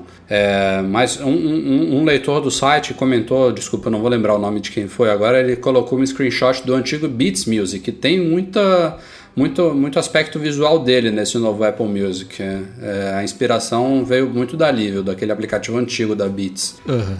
Seguindo em frente, grande foco aí da Apple no iOS 10 foi no aplicativo Mensagens, cheio de firulas agora, muitas delas que ninguém vai usar. Rapaz! A Apple abriu para aplicativos externos, adicionou stickers. Virou uma plataforma. Virou uma plataforma. E a forma como os stickers funcionam é muito doida, você arrasta eles para qualquer lugar na conversa, enfim... Nunca vi isso. Até agora eu não consegui fazer isso. Ah, é? Que doido. Não sei se é... Aí começa a ser o atestado de... Será que é só quem sabe usar o Snapchat que vai conseguir usar? Então, exatamente. Aí começa a ser o atestado de que você tá ultrapassado, né? Não sei se você botar isso na mão de alguém de, sei lá, que usa muito o Snapchat vai conseguir se virar. Mas eu fiquei eu fiquei mandando mensagem pro meu irmão também pra gente poder testar essas coisas. E, cara, eu não achei, não consegui. Eu só conseguia mandar o sticker sozinho, solto. Ele ia como um post, assim. Mas eu arrastava ele lá pra cima, ele entrava na mensagem. Que estranho. Mas, cara, é uma infinidade de coisas que os caras fizeram, efeitos de bolha, efeitos de fundo em tela cheia, acesso rápido a emojis, né? Você digita um texto, ele sinaliza os emojis que você pode substituir nas palavras, mensagens manuscritas, esses stickers, aplicativos, é muita firula, cara, muita coisa... Pô, aquelas animações de fundo de tela, né, cara? Eu não vejo como uma coisa ruim. Eu acho divertido e era até necessário. Eu prefiro usar o iMessage exatamente porque ele não tem firula. Ele é pra conversar, ele é pra trocar mensagem, não pra ficar batendo papo. Eu não participo de muitos grupos também. Eu gosto de ficar mais na minha com esse tipo de coisa. Mas eu achei divertido. Acho que vai ter o seu público e achei que o pessoal que acabou achando, isso é muita firula, isso é bobagem. É uma coisa meio velho ranzinhos, assim, sabe? Acho que o pessoal firula, que... eu acho firula, acho bobagem, mas é o que tá pegando, né, cara? Então, assim, tipo, é o que a galera vai usar. É o que o Messenger do Facebook faz sucesso, o Telegram faz sucesso por causa dos GIFs, dos stickers. Então... Tem que botar mesmo, é isso aí, não tem jeito. E tem até uma coisa bem Snapchat também, né? Que são aqueles links invisíveis. Você pode agora mandar mensagens que ficam escondidas até você passar o dedo em cima, enfim. Mensagens e fotos, ó, o perigo. Bom, falando em foto também, novidades no aplicativo Fotos, a Apple criou uma nova área lá de memórias, agora ele tem reconhecimento, também pegou muita coisa do Google Fotos, né? Aquela reconhecimento inteligente de rostos, de objetos, de cenários, ambientes. Mas o iPhoto já não tinha isso? Há muito tempo. De rosto, Mac, sim. Tinha. De rosto, sim. Mas era uma coisa ainda bem manual, eu me lembro, viu, Edu? Você ainda tinha que ficar identificando a pessoa em várias fotos até ele começar a aprender e depois você ainda confirmava se o palpite dele estava certo ou não. Acho que agora é um algoritmo muito mais complexo, entendeu? Muito mais automatizado aí do que antes. É o negócio de inteligência lá, de deep learning e tudo mais, que analisa a foto, né? Não é só ele acha que é um rosto e às vezes não é. Alguém na praia sem camisa acha que é um umbigo, é uma boca, sabe? Tem umas coisas assim. E isso tinha no Mac. uma árvore. Viagem... Ah, aqui, ó. É, foto de viagem, que você vai num museu, tem um monte de estátua e quadro. Aí a hora que você ia organizar lá as fotos, você falava, quem é esse? Tinha um monte, a foto de, sei lá, 10 ossos do quadro e separava cada um pra você falar, não é. Esse aqui é o Davi do Michelangelo, não é, amigo meu. Então isso tinha. E não é só de rostos, né? Ele identifica muita coisa das fotos. O pessoal que já tá testando aí falou que tá até surpreendendo, que não achavam que ele ia taguear tanta coisa assim presente nas fotos. Tá bem interessante. Ele gera álbuns automatizados, né? Ele já meio que fazia isso mais baseado em localização e datas, né? Agora ele usa mais dados para gerar álbuns que ela chama de memórias, gera até videozinhos automatizados aí, enfim, ficou bacaninha mesmo. Uma coisa bem-vinda aí no Fotos. Agora tem edição de Live Photos também que faltava. Tinha até aplicativo lançado aí pra isso. É verdade, né, cara? É que pro usuário comum que, porra, pega o telefone, bota no bolso, sai tirando 1 milhão de fotos e não organiza nada, não faz álbum. Não... Tem que ter uma ajuda mais automática mesmo pra essa organização, né? Sim, tipo, senão não acha foto nunca mais, né? É, tem que ser uma área de muito foco da Apple. Porque, porra, o iPhone, eu vejo pela minha família, né? Você pega mãe, sogra, tio. Cara, nego só tira foto e deixa ali no rolo da câmera, não faz nada. Então precisa ter essa organização, essa ajuda do sistema para tirar esse peso do usuário. Sem dúvida, sem dúvida. O aplicativo Mapas também recebeu um pouquinho de amor da Apple, né? Apesar de que brasileiros não tem tanto, né? A gente até hoje não tem direções com os americanos receberam sempre, um pouquinho de carinho. Aqui o que rolou? O layout novo traz aqui os lugares que estão ali por perto, que é uma coisa, apesar de não trazer aquele nearby com bares, cinema, posto de gasolina, sei lá. Porra, esse nearby, ele deu as caras aqui, depois sumiu e não volta mais, né, cara? Ele apareceu e sumiu 2 vezes. Agora o que ele mostra ainda lugares que estão por perto, né? 6 minutos, por exemplo, aqui pra mim, ele fala onde que tá estacionado o meu carro, que eu cheguei aqui no Loop hoje de manhã, estacionei o carro, sentei aqui pra trabalhar, aí chegou uma notificação, o seu carro foi estacionado no endereço tal, tá marcado no mapa. E aí eu acesso o mapa aqui e ele fala, há 12 horas e 13 minutos o seu carro tá estacionado, chegou no lugar tal. Cara, me pergunta, como é que funciona isso? Se você for de Uber pra ele, ia falar a mesma coisa. Não, ele pega pelo... Ele pega pelo Bluetooth, porque ele já fazia isso antes, né? No iOS 9. Ele pegava os seus hábitos de saber... Quando você entrava no carro, ele se conectava com o Bluetooth e ele falava, o caminho até a sua casa agora... Aí você não vai... saber onde você parou o carro, amigo. Tá. Então tá, ok. E ele mostra o tempo de chegar em casa não... que também já tinha, né? Agora também tem vocês não recebiam isso? Você entrava no carro e ele falava, o trajeto pra sua casa isso está tranquilo. Tipo, isso era com Bluetooth e continua sendo Bluetooth, não tem como ser diferente. E a interface nova também chegou... Eu abri ele agora aqui e apareceu por 1 segundo esses nearby e depois sumiu de novo. Então vai chegar. Mas o que foi legal, amarrado. O que eu achei legal do layout, e na verdade isso tá permeando um pouquinho do sistema, é que os botões têm cara de botão, não é mais só um texto, um negocinho solto ali. Essa é uma diferença, né, cara? Eles voltaram, tá vendo? Eles estão voltando mesmo com algumas coisas. Tá rolando uma mistura aí de vocês falam que é da bordinha com canto arredondado e tal? Não sei se o botão tem, ele não é uma etiqueta, não é só um texto, né? Entendeu? Um texto, claro, exatamente. Tem que ser assim mesmo. Seguindo em frente, temos um novo aplicativo chamado Casa, né? Ou Home em inglês, que é... eu diria que é o equivalente ao Saúde pro Health Kit, né? É um aplicativo agora para automação residencial que centraliza tudo aí que você tem na sua casa que já está compatível com o Health Kit. Então você pode criar ambientes, controlar a iluminação, termostato, enfim, tudo que todo mundo quer ter e não tem, agora pode ser controlado pelo Casa lá. E agora a grande parte dos usuários vai descobrir que existe o HomeKit, vai perceber que... Mas é engraçado, e vai descobrir que dá para deletar. Calma. Você já chega lá, que esse é um ponto que vale a parte. Mas tem uma coisa muito legal do iOS 10 relacionada à Siri, que a gente já discutiu aqui bastante de Siri, mas a Apple está finalmente abrindo a Siri para desenvolvedores terceiros, uma coisa que a gente já espera há anos. Bota aspas aí nesse finalmente. Ela anunciou isso, mas nas entrelinhas, ali nas letras miúdas, não era bem assim, né? Pois todo mundo estourou mas não fora. Mas foi, mas não foi. É aquela coisa que animou muito na Keynote, mas que no dia para o outro voltou, a gente deu vários passos para trás. Ela abriu, mas não abriu, né? Claro. Que ela teria na hora que ele anunciou, que ele botou o ícone da Siri e o ícone da App Store ali, ele devia ter colocado embaixo, assim, as categorias que ia abrir. Tipo, termos e condições se aplicam. O que também não quer dizer que não vai ser legal, né? Não vai ser bem explorado. São poucas categorias, mas...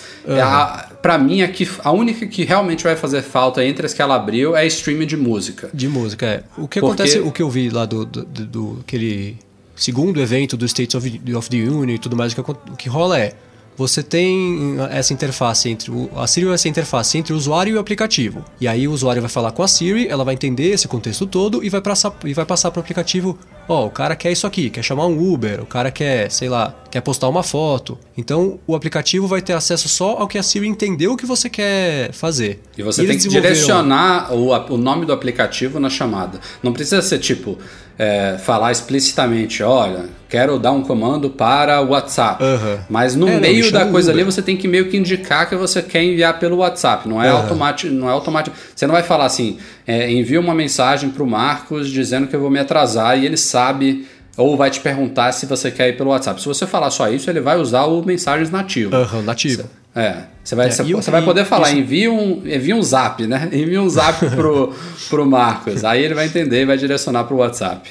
Isso das categorias é porque a Apple está ensinando esses contextos mais específicos de cada aplicativo e por enquanto ela pegou essas categorias que são essas que você citou de mensagens, de fotos, de chamar carro e tudo mais.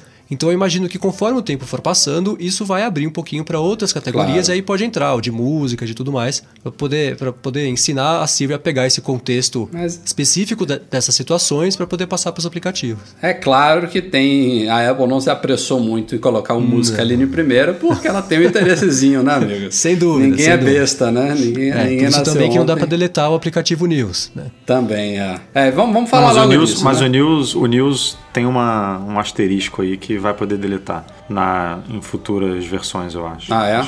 Mas vamos falar disso, que foi... Eu não sei porquê, uma novidade dessa. Mas, você vai poder deletar o mapa, né, cara? Mapa. Eu fiquei surpreso com alguns aplicativos. O mapa, por exemplo, é estranho. Por que diabos eles não falaram disso na Keynote? Não dá pra entender. Porque, eles vão falar... Eles vão promover a ideia de deletar apps próprios. Eu não sei se eu não acho também que merecia, não. Falar, agora você... Tá vendo o Apple Music que a gente redesenhou todo? Agora você pode apagar. Tipo, eu não sei se eles iam tomar tempo do Keynote pra falar assim... Olha aqui quantas novidades do mapa. Cara, mas olha se é uma novidades coisa que... a gente tá colocando no mapas, mas você pode apagar ele e usar o Google Maps. Bicho, mas se é uma coisa que o pessoal esperava tanto, que tá tanta gente comemorando, foi possivelmente o artigo mais compartilhado de ontem do Mac Magazine, mais do que os artigos da Keynote. Tipo, eu entendo o que vocês estão falando, mas tipo, jogar contra, Rafa. Jogar contra. Mas enfim, é uma coisa que os usuários estavam pedindo. Eles falar que o Bússola não serve pra nada, que os stocks ninguém usa. Tipo, eles não podem assumir isso publicamente. Eu vi alguém comentando que se deletar todos os aplicativos que a Apple deixa deletar, você consegue economizar coisa de 150 mega. Exato. Ela falou isso também. Eu não duvido que seja isso, porque boa parte das coisas que esses aplicativos usam vão estar no sistema, misturados ali no bolo todo, e não estão no binário do app em si, por isso que eles pesam um pouco. Então, acaba sendo uma forma de Apple falar, tá vendo por que até hoje a gente não permitia? Porque você só vai liberar espaço na home screen, nos ícones, né? Você não vai ganhar muito espaço. Você apagar todos, são 150 megas só que você vai liberar. Mas ainda é uma coisa, se você pensar num dispositivo de 16 GB, 150 mega é bem-vindo. Mas eu acho que a galera fica aflita não é nem pelo espaço, né? O espaço era uma desculpa também e um argumento, mas é mais pela organização, né? De você ter uma pastinha ali de aplicativos inúteis ou de não usados e ter que olhar para aquilo toda vez. Nego fazer gambiarra de esconder, de maquiar ali, né? A pastinha para não ver e tal, porque incomoda você ter um aplicativo ali que você nunca abriu na vida. Agora, eles fizeram bem-vindo, tal. Praticamente todos os apps nativos podem ser apagados, salvo algumas exceções. O telefone não pode, o Safari não pode, ajustes não pode. Claro, isso aí é normal, mas... Ainda falta uma coisa que eu tenho um mínimo de esperança de chegar até a versão do final do iOS 10. O Safari não pode apagar, não? Não, o Safari não.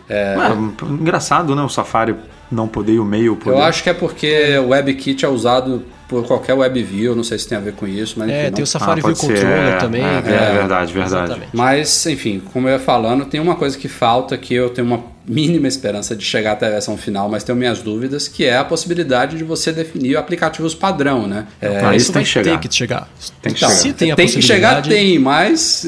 Não, tem que chegar, sabe por quê? Porque imagina você deletou o e-mail, e aí toda vez que você receber um e-mail, ele vai te perguntar, você quer baixar o e-mail de novo para poder ver os e-mails? Não, ele tem que direcionar isso para outro. É, ou se você deletou o calendário e aí o iOS tem aquele recurso de, sei lá, não sei o que lá, 2 da tarde, ele sublinha 2 da tarde para você poder adicionar para o calendário e vai falar, ah, você não tem calendário, você deletou. É, então tipo, isso tem que acontecer, não consigo imaginar talvez, chegar na versão final do sistema. Talvez não explicitamente agora, mas no futuro, assim, no futuro que eu digo até o iOS 10 ser lançado. Sim. Isso precisa estar em algum lugar, cara. Não é possível. Eu acho que vai chegar, assim. Bom, eu tô com vocês. Eu também quero muito, mas eu juro que eu não me surpreenderia se fosse exatamente assim como tá agora na versão 10.0. Você apaga, tipo, é culpa sua que ele vai ficar te enchendo o saco quando você quiser tocar no link. E vai, instale de novo o aplicativo de novo e não enche o meu saco. Mas vamos ver, né? Porque realmente não tem nenhuma forma disso funcionar ainda prevista, né?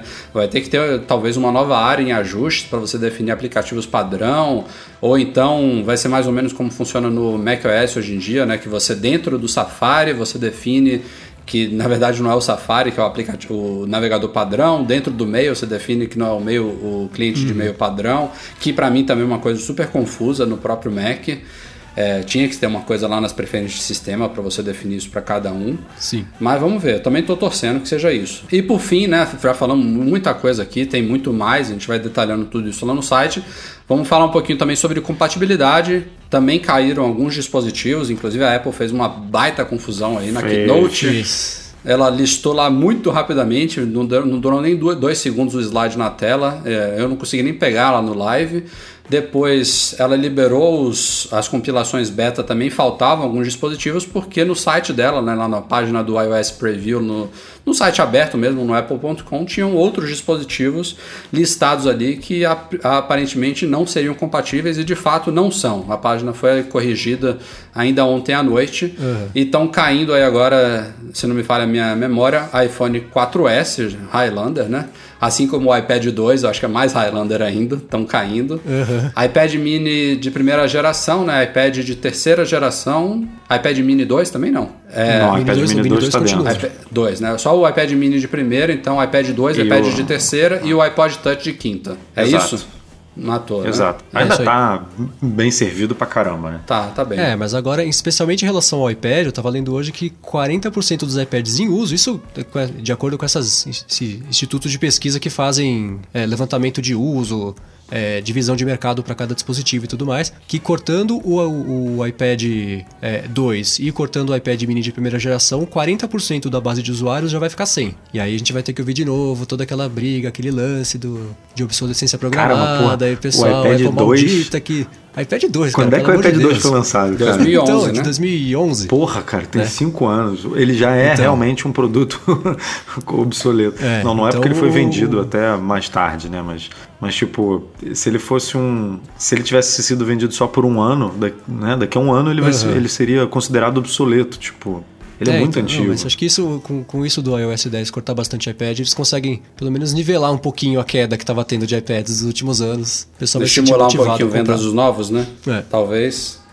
Estimular. Agora... E é sempre uma coisa meio louca, né? Porque as pessoas falam, não, eu quero que o meu dispositivo seja atualizado porque eu ainda quero continuar usando ele e ter atualização. Aí a Apple faz isso...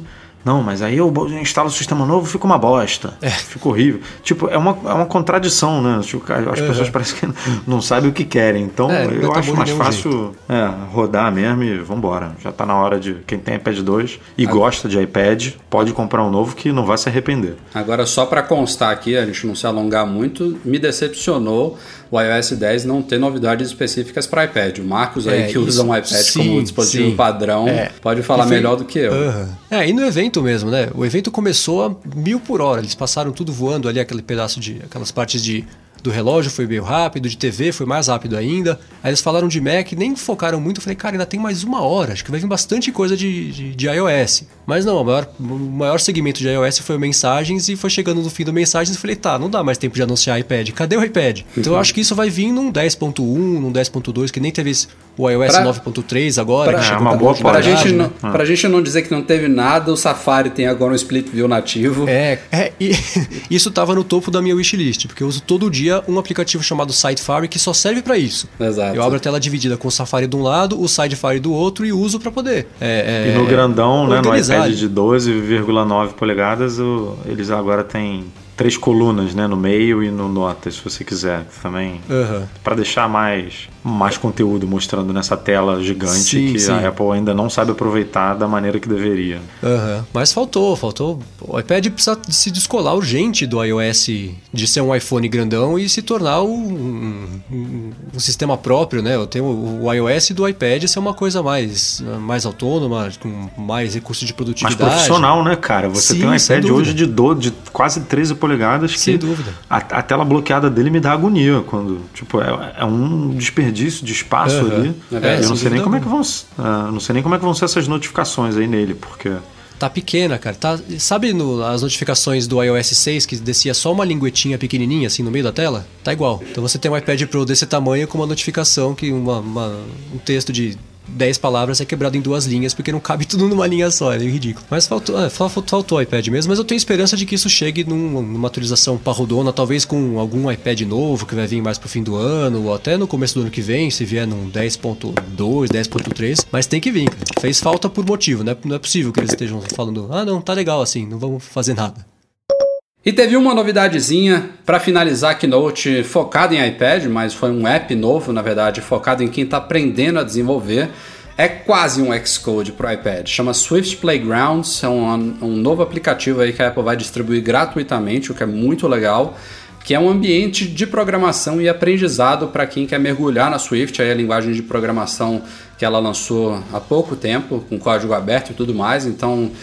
tem toda uma série de aprendizados aí, desafios e tarefas e tudo mais. Você de fato programa, você mexe em código, você compila ali, vê as coisas acontecendo em tempo real, mas é focado em aprendizado, não é um ambiente ali para desenvolvedores puro, né, para você desenvolver apps do zero. Acho que é o começo disso aí, né? Acho que daqui a um ano, mais ou menos, 2 anos, a gente vai ver de fato um Xcode chegando no iPad, porque hoje em dia você precisa de um Mac para desenvolver para iOS.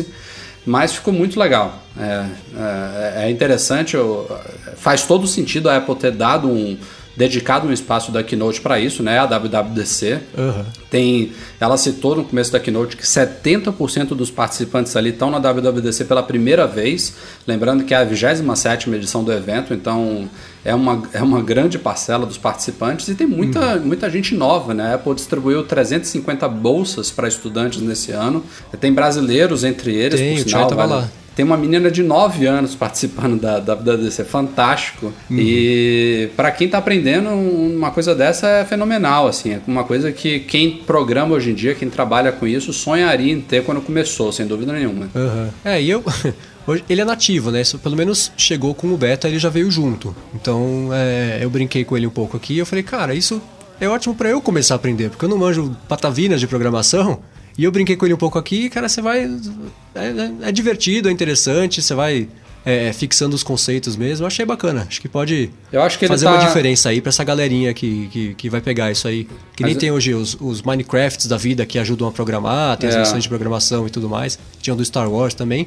E eles fizeram essa mesma levada para já acostumar essa galera a crescer com o Swift ali como linguagem... de programação, a primeira linguagem, né? Ajudar a padronizar isso pela galera pequenininha. Mas ele tá na compilação beta só para testes mesmo, ele vai ser distribuído à parte na App Store. Faz muito sentido, não faz muito sentido ele ser um app embutido, não. Agora que dá para deletar os apps que vêm junto... Não, mas eu tenho quase certeza que eles falaram, mas enfim, detalhes também, besteira. O fato é que ele vai ser gratuito, muito bacana a iniciativa aí. É, bem legal. Saindo um pouquinho da Keynote, mas tivemos novidades ainda relacionadas com a WWDC. Poucos dias antes, tinha tanta coisa para falar na Keynote que a Apple separou alguns temas aí focados na App Store, e o Phil Schiller entrou em contato aí com alguns veículos como o The Loop, o The Verge, o Darren Fireball na semana passada, e tratou de algumas novidades que a gente ainda não tinha discutido aqui no podcast. Como a gente falou alguns meses atrás, o Schiller assumiu a todas as lojas da Apple, né? Já promoveu algumas mudanças aí, como atualizações mais frequentes dos apps destacados. A gente notou naturalmente nas últimas semanas que o processo de aprovação estava muito mais rápido. Ele reconheceu nessa entrevista que a Apple fez uma remodelação aí do processo de review de apps, então ela mantém ainda o mesmo nível de exigência de antes, o mesmo processo rigoroso de aprovação de apps, mas ela automatizou aquela coisa ali, fez mudanças na equipe e tudo mais, então aquele processo que às vezes demorava 1 a 2 semanas intermináveis para desenvolvedores, agora está durando, em quase todos os casos, 24 horas. Aí você já tem aplicativos sendo aprovados para a loja, o que é muito bom, inclusive, para a gente como usuários, né? Porque isso inclui, inclusive, aplicativos que estão tendo bugs corrigidos, e a gente antes tinha que ficar usando esses apps falhos por 1 ou 2 semanas desnecessariamente, só porque eles estavam presos no processo de review. Mas tem outras 2 novidades que o Schiller comentou nessas entrevistas. Uma delas chama buscas patrocinadas. A Apple agora vai vender publicidade nas buscas da App Store, mas é uma publicidade bem destacada como tal, com processo de leilão, assim, de forma justa, para tanto grandes desenvolvedoras quanto para desenvolvedores independentes, e vai ser um único resultado pintadinho de azul ali no topo das buscas, que tem total relevância, ao menos é o que a Apple promete com o que você está buscando, né? E também que não seja um aplicativo que você já tem instalado, ou seja, você não vai ficar vendo propaganda de alguma coisa que você já usa, o que é bem inteligente, tanto para quem está anunciando quanto para quem está buscando alguma coisa. E a outra coisa são novas opções de assinatura também. As assinaturas estão se expandindo para outros apps, além de revistas, periódicos e tudo mais. Então, basicamente, agora a gente vai poder ter assinaturas dentro de apps normais, tal como, por exemplo, a Adobe e a Microsoft já fazem com a Creative Suite e o Office 365. Então, você vai poder pagar mensalidades, trimestralidades, anuidades, enfim, tem vários modelos aí de assinatura, em vez de pagar uma taxa fixa para um app. E não ter mais que pagar até que um novo app seja lançado com valor diferente na App Store e tudo mais. Enfim, são essas 3 grandes novidades, né? Esqueci alguma, pessoal? Não, não foi isso. Eu achei curioso também que resolveram anunciar isso antes da WWDC, porque provavelmente não iam nem citar, né? Eu acho que aí acaba sendo que nem o caso ali da deleção dos apps que vem nativos, de talvez poder gerar ali uma certa polêmica, o pessoal não gostar muito da ideia de ter que pagar por assinaturas ou de ter anúncio, então eles anunciaram isso, usaram a imprensa aí como boi de piranha para poder passar a notícia e sem sujar muito as mãos, né? É. Mas eu achei isso pro mercado de desenvolvedores é muito bacana. Tanto o de anúncio, de você poder comprar esses termos e tudo mais, quanto isso de você conseguir esconder os apps que já são baixados no seu aparelho, ali na App Store, para poder ser impactado por novos apps. Também é bacana. Agora, essa questão das assinaturas, eu estava discutindo com o Edu, né? É uma coisa que a gente tem que esperar para ver como é que vai ser usado, né? Porque, assim, desde que a App Store foi inaugurada, a gente pode ter apps desde gratuitos até custando um teto de $999. E um desenvolvedor poderia definir, se ele quisesse lançar um cliente de Twitter custando $500, ele podia. Ia vender? Não ia vender. E se ele quisesse vender, ele ia ter que diminuir o preço. Até aí, era uma coisa bem simples para a gente entender, para o desenvolvedor ajustar. Ele definiu o preço dele, se tinha saída ele mantinha, se ele achava que tinha que aumentar ele aumentava, se ele achava que tinha que diminuir, diminuía. Era uma coisa bem simples. Agora, com assinaturas, é um novo modelo de venda, né? E é uma coisa que assusta possivelmente as pessoas, porque você não sabe mais que você está gastando $1, $2, $5, $10 ali de uma vez e acabou. Você daqui a um tempo você vai ser automaticamente cobrado de novo para estar usando aquilo ali. Então faz muito sentido, por exemplo, para um app que ganha realmente grandes atualizações anualmente. Então vamos supor aqui um Tweetbot da vida, que foi o exemplo que eu discuti com o Edu. O Tweetbot ele custa, vamos dizer, uma média aí de $10 por versão grande dele, né? Hoje em dia a gente paga $10 um ano, recebe alguns updates menores e depois de um outro ano eles lançam um novo binário separado na App Store, né? Que gera uma bagunça, né? Tem Tweetbot 2, tem 3, tem 4, vai poluindo a loja com o mesmo aplicativo sendo relançado porque não tem upgrades pagos lá, né? Uma falha da Apple que continua existindo, por sinal. E você tem que pagar o mesmo preço de quem nunca teve o Tweetbot antes, né? Você é um usuário fiel e você tem que pagar o mesmo preço porque não existe outra opção. Com assinaturas, você poderia deixar de pagar, por exemplo, $10 por um novo aplicativo todos os anos e pagar, sei lá, 5 por ano e receber esses upgrades anuais ali, tendo a garantia de que, supostamente, na teoria, o aplicativo vai realmente receber updates todos os anos. Porque na assinatura esse que é o problema, né? Você se compromete com a assinatura, mas você não tem um comprometimento, uma garantia ali de que ele vai ter update. Se chegar um ano, passou um ano e o desenvolvedor não lançou, você pagou sua assinatura do mesmo jeito, né? Para usar o aplicativo, você não tem uma certeza. Sim, então... para evitar isso tem aquele lance de que a Apple vai primeiro aprovar os aplicativos que podem oferecer isso da assinatura, não vai ser qualquer um vai poder fazer, vai ter esse processo de aprovação que é aquilo de oferecer serviços contínuos, tem que fazer sentido pro aplicativo, né? É. E eu espero também que um aplicativo que vira esses abandonware, que o cara lança e até atualiza por um tempo, aí daqui a pouco ele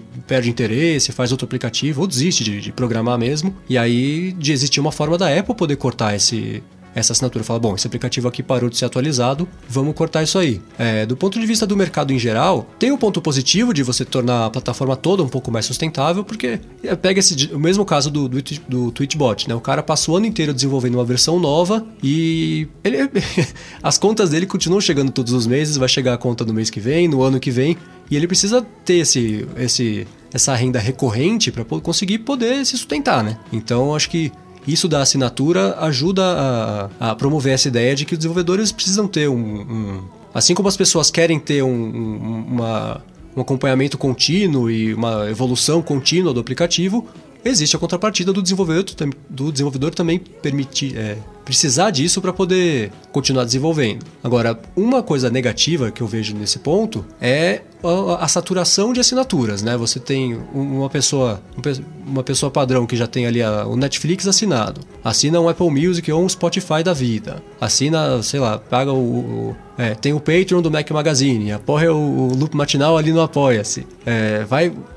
tem o, sei lá, um Play Kids também, as assinaturas todas, você diminui a receptividade dessa pessoa para poder assinar mais um aplicativo, né, que seja $1 por mês, 50 centavos por mês, que eles falaram que vai ter ali 200 price points diferentes, né? Então você pode ter uma saturação o cara não vai nem pensar em assinar o aplicativo porque ele já assina 4 outros aplicativos, 3 outros serviços, então pode machucar o mercado por esse lado.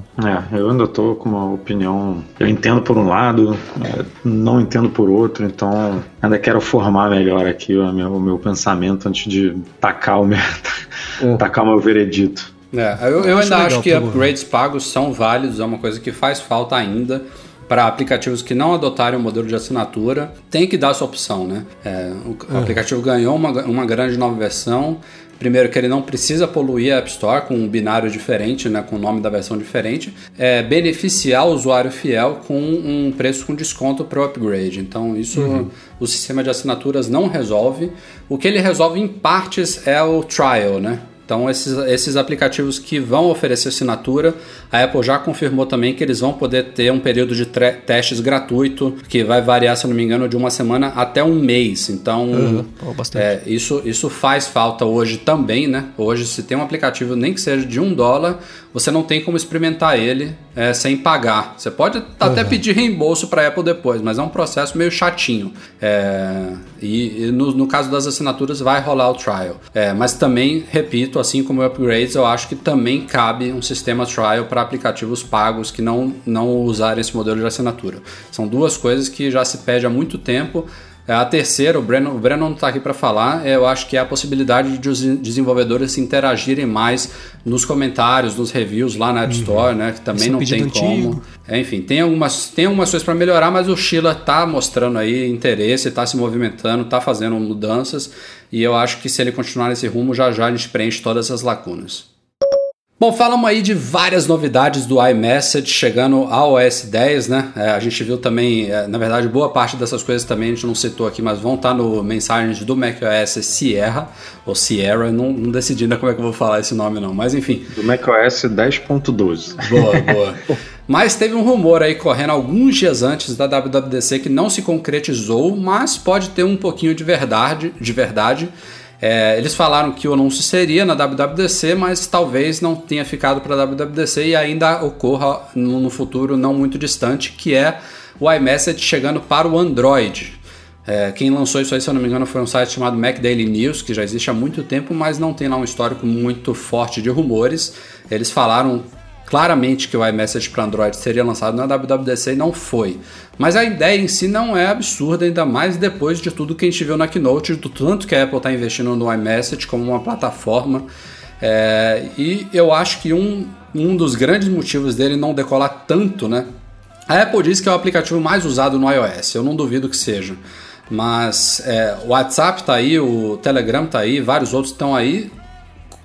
Sem dúvida nenhuma, o principal motivo do sucesso deles é o fato de serem multiplataforma, né? De estar em todo lugar, de funcionar em qualquer aparelho.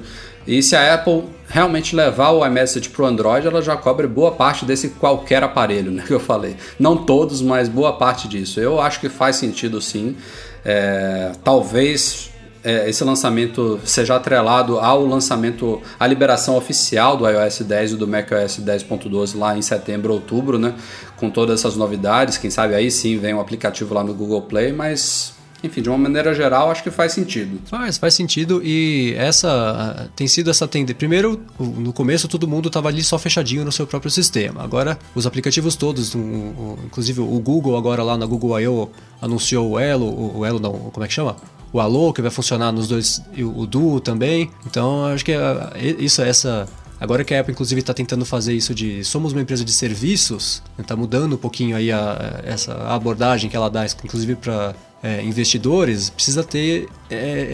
já colocaram ali o Apple Music no Android, né? Então não vejo aí tanto problema em chegar o Mensagens do Android também. O que eu me pergunto é se ele vai funcionar de forma plena, né? Porque agora... O Mensagens vai ter aquela App Store lá para você poder comprar sticker, comprar não sei o que lá. E no caso do usuário do Android, ele vai poder comprar também, será? Para ele poder mandar, receber. Então acho que isso é um pouco mais embolado do que no caso do Apple Music, que era só lançar lá e pedir pro pessoal assinar. Mas eu vejo como... eu acho que isso eu também, se eu tivesse que apostar, eu apostaria que acontecesse. É outra plataforma, né, de desenvolvimento, é bem confuso mesmo isso aí de como é que cara que vai chegar no Android, né? Porque se tem um monte de opção no iOS, e aí você, sei lá, usa uma forma de enviar alguma coisa que não existe no Android. Como é que isso vai chegar, né? Não pode, né? Até anteontem era fácil eles lançarem o iMessage para Android, agora complicou pra caramba. Mas realmente tem que funcionar bem integrado aí. É o que está acontecendo com o WhatsApp, né? Ele tá ganhando novos recursos, inclusive tinha uma pauta aqui mais à frente que eu vou juntar agora. Ele está ganhando novos recursos no iPhone, no Android, e no web está demorando para equiparar. O último deles é a possibilidade de você responder mensagens específicas dentro de chats, né, que já existe no Telegram, vale citar aqui há muito tempo. Isso já está funcionando no iPhone, já está funcionando no Android, mas no web não rola e você nem vê, né? As pessoas estão respondendo mensagens lá dentro de grupos e tal, e na web você nem entende o que a pessoa está falando, porque nem aparece, não tem nem opção e nem interfacezinha lá que indica qual mensagem foi respondida. Se você se dispõe a estar em multiplataforma, seja multiplataforma. Se você vai lançar uma coisa nova, você prepara ela para todos os dispositivos antes de liberar, senão não funciona. Falando de Apple, se você quer ser global, chega em todos os países. Pois é. Aliás, só falando dos rumores da WWDC, é curioso como teve bastante rumor que falaram que ia acontecer na WWDC, que não aconteceu, e tudo que rolou estava bem guardado, né? Porque teve aquele negócio de, a Siri vai deixar o Amazon Echo e o Google...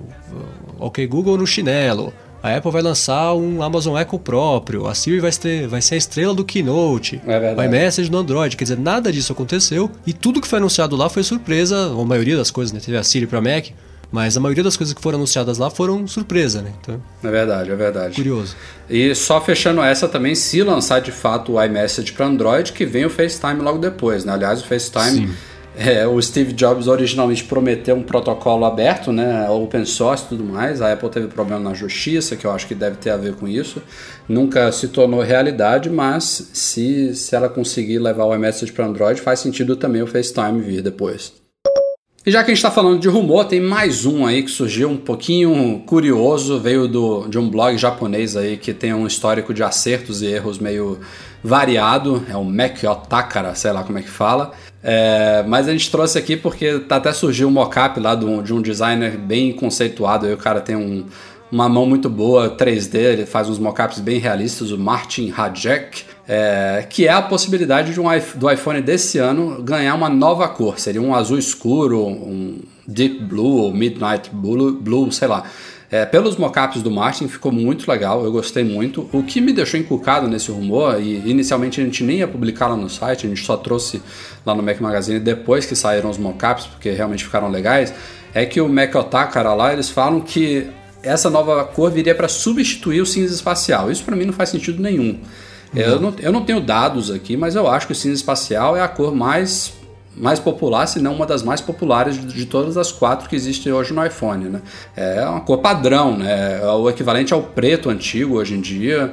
Enfim, eu gosto muito, é a minha preferida. Eu não estou falando porque eu gosto muito que eu não quero que mate, mas não, acho que faz mas muito... Mas eu gosto muito e eu não quero que mate. Tá bem, tudo bem, eu admito, tá bom. Mas assim, eu acho que faz sentido chegar ao azul como uma quinta cor, né? Não como uma substituta, né? Uhum. Concordo plenamente. Espero que não tirem, porque eu comprei um iPhone branco dessa vez porque não tinha o preto e eu falei que o próximo ia ser preto. Mas se não tiver preto, o que eu vou fazer? Pois é.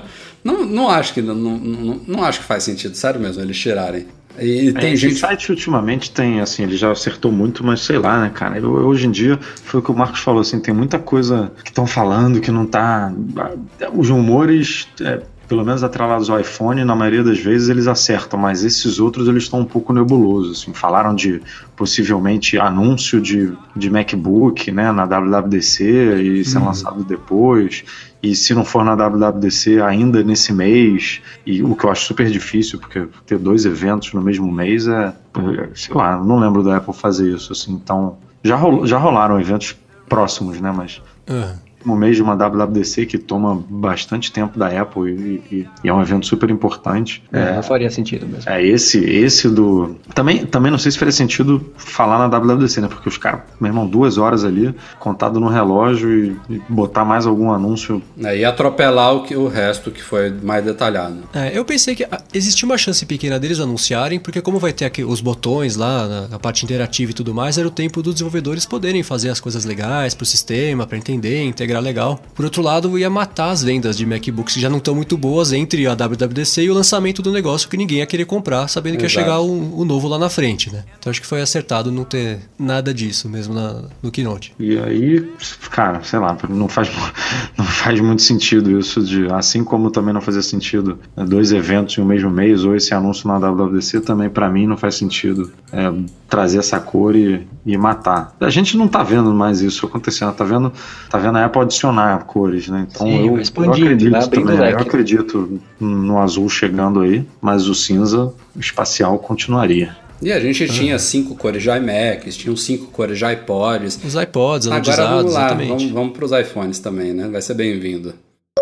Bom, como sempre aqui, antes da gente entrar nos e-mails, a gente tem recadinhos relacionados ao Mac Magazine. Antes dos lançamentos da MM Store nessa semana, a gente está muito contente de ter sido um dos indicados ao Prêmio Influenciadores Digitais da revista Negócios da Comunicação. Estamos concorrendo lá entre uma das 17 categorias desse prêmio. O Mac Magazine está na categoria digital. Então a gente aceita, agradece aí os votos de vocês, mas escolham os seus sites preferidos, seus veículos preferidos, são 17 categorias, como eu falei, diferentes, das mais diversas áreas. Então quem quiser participar, até o dia 30 de junho está aberta aí a votação popular em prêmioinfluenciadores.com.br. É bem simples, só para você colocar nome, e-mail e escolher os seus sites preferidos em cada uma das categorias, até 3 sites por categoria. As que você não quiser, inclusive, você pode pular, mas não pule tecnologia digital, por favor. E as novidades da MM Store dessa semana é SSDs. A gente conseguiu uma redução de preços no nosso kit antigo, né? O kit SSDs, que inclui capacidade de 120, 240 até 480 GB. O kit que oferece velocidade de leitura de até 450 MB por segundo. E já o kit completo para instalação. Todos esses caíram de preço, são kits de SSDs da Kingston. E a gente adicionou agora uma nova linha da Kingston de alta performance chamada Hyper X-Savage, SATA 3, enfim, o nome todo doidão lá em cima, mas enfim, são SSD de alta qualidade da Kingston. Esses chegam até 560 megas por segundo, quase no limite aí da interface SATA 3, é basicamente o topo que se consegue em performance de SSD SATA 3 hoje em dia. E não só isso, mas a gente tem agora um novo modelo de até 960 GB como SSDs. Então, tudo isso lá em store.macmagazine.com.br para quem quiser fazer um upgrade aí no Mac, substituir o HD por um SSD ou então fazer um upgrade de capacidade no SSD. Tem opções para todos os gostos e bolsos de performances e de capacidades lá na nossa loja. Confiram. Bom, vamos então aos e-mails dessa semana, e-mails enviados para noar@macmagazine.com.br. Como o podcast já foi longo pra caramba, selecionei só dois aqui pra gente terminar. O primeiro do Eduardo Zamparetti, ele tem uma Smart Battery Case aí pro iPhone e ele queria que o iPhone dele, a bateria do iPhone não ciclasse, né? Esse foi o termo que ele usou aqui. Ele achou que usando a Smart Battery Case sempre carregada, a bateria do iPhone não ciclaria, entre aspas aqui. O que ele faz? Ele não deixa a bateria da case acabar, ele sempre recarrega ela, e aí tem aquela ideia realmente de que um dos diferenciais dessa case da Apple é ela usar a bateria própria dela e desligar, entre aspas, a bateria do iPhone. Mas ainda assim o Eduardo disse que está observando pelo app lá, Battery Life, que a gente indicou já no site, que ainda assim a cada uns 2 dias mais ou menos a bateria do iPhone está dando um ciclo. E ele pergunta pra gente se é normal ou se está havendo algum problema. Eu não sei se a cada 2 dias é normal, mas eu acho impossível a bateria ficar sem fazer ciclo, né? Até da forma como as baterias funcionam hoje em dia, né?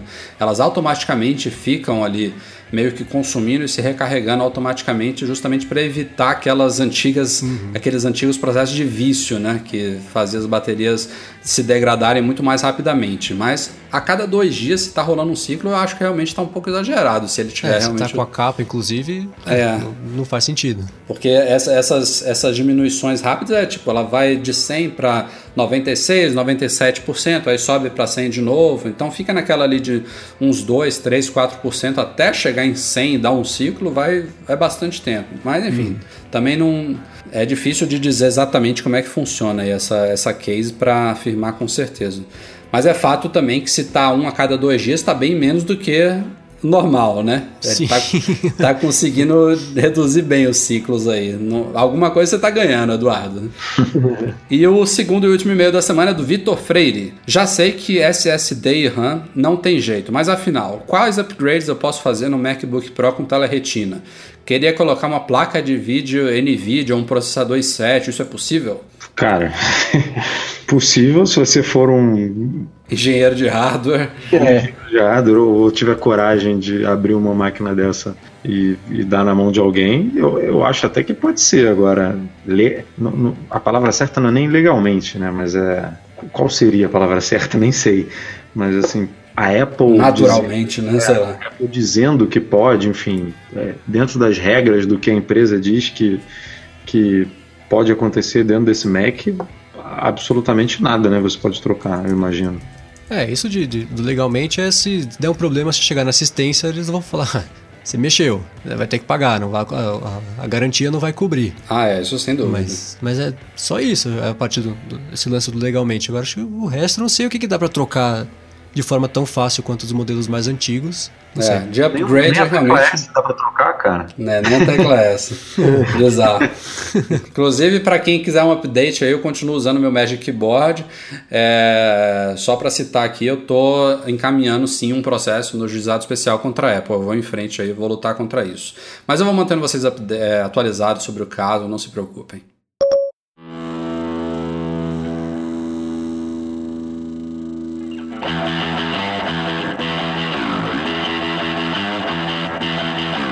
Vamos ficando por aqui, galera. Este foi o Mac Magazine no ar número 186. Queria, como sempre, agradecer primeiro o nosso convidado especial do dia, Marcus Mendes. Valeu muito mesmo. Obrigado a vocês por terem me chamado. Porra, fizemos o cara ficar acordado até quase 1 hora da manhã. Não tem problema para poder participar com a gente. Podcast longo. Podcast é legal, podcast é legal.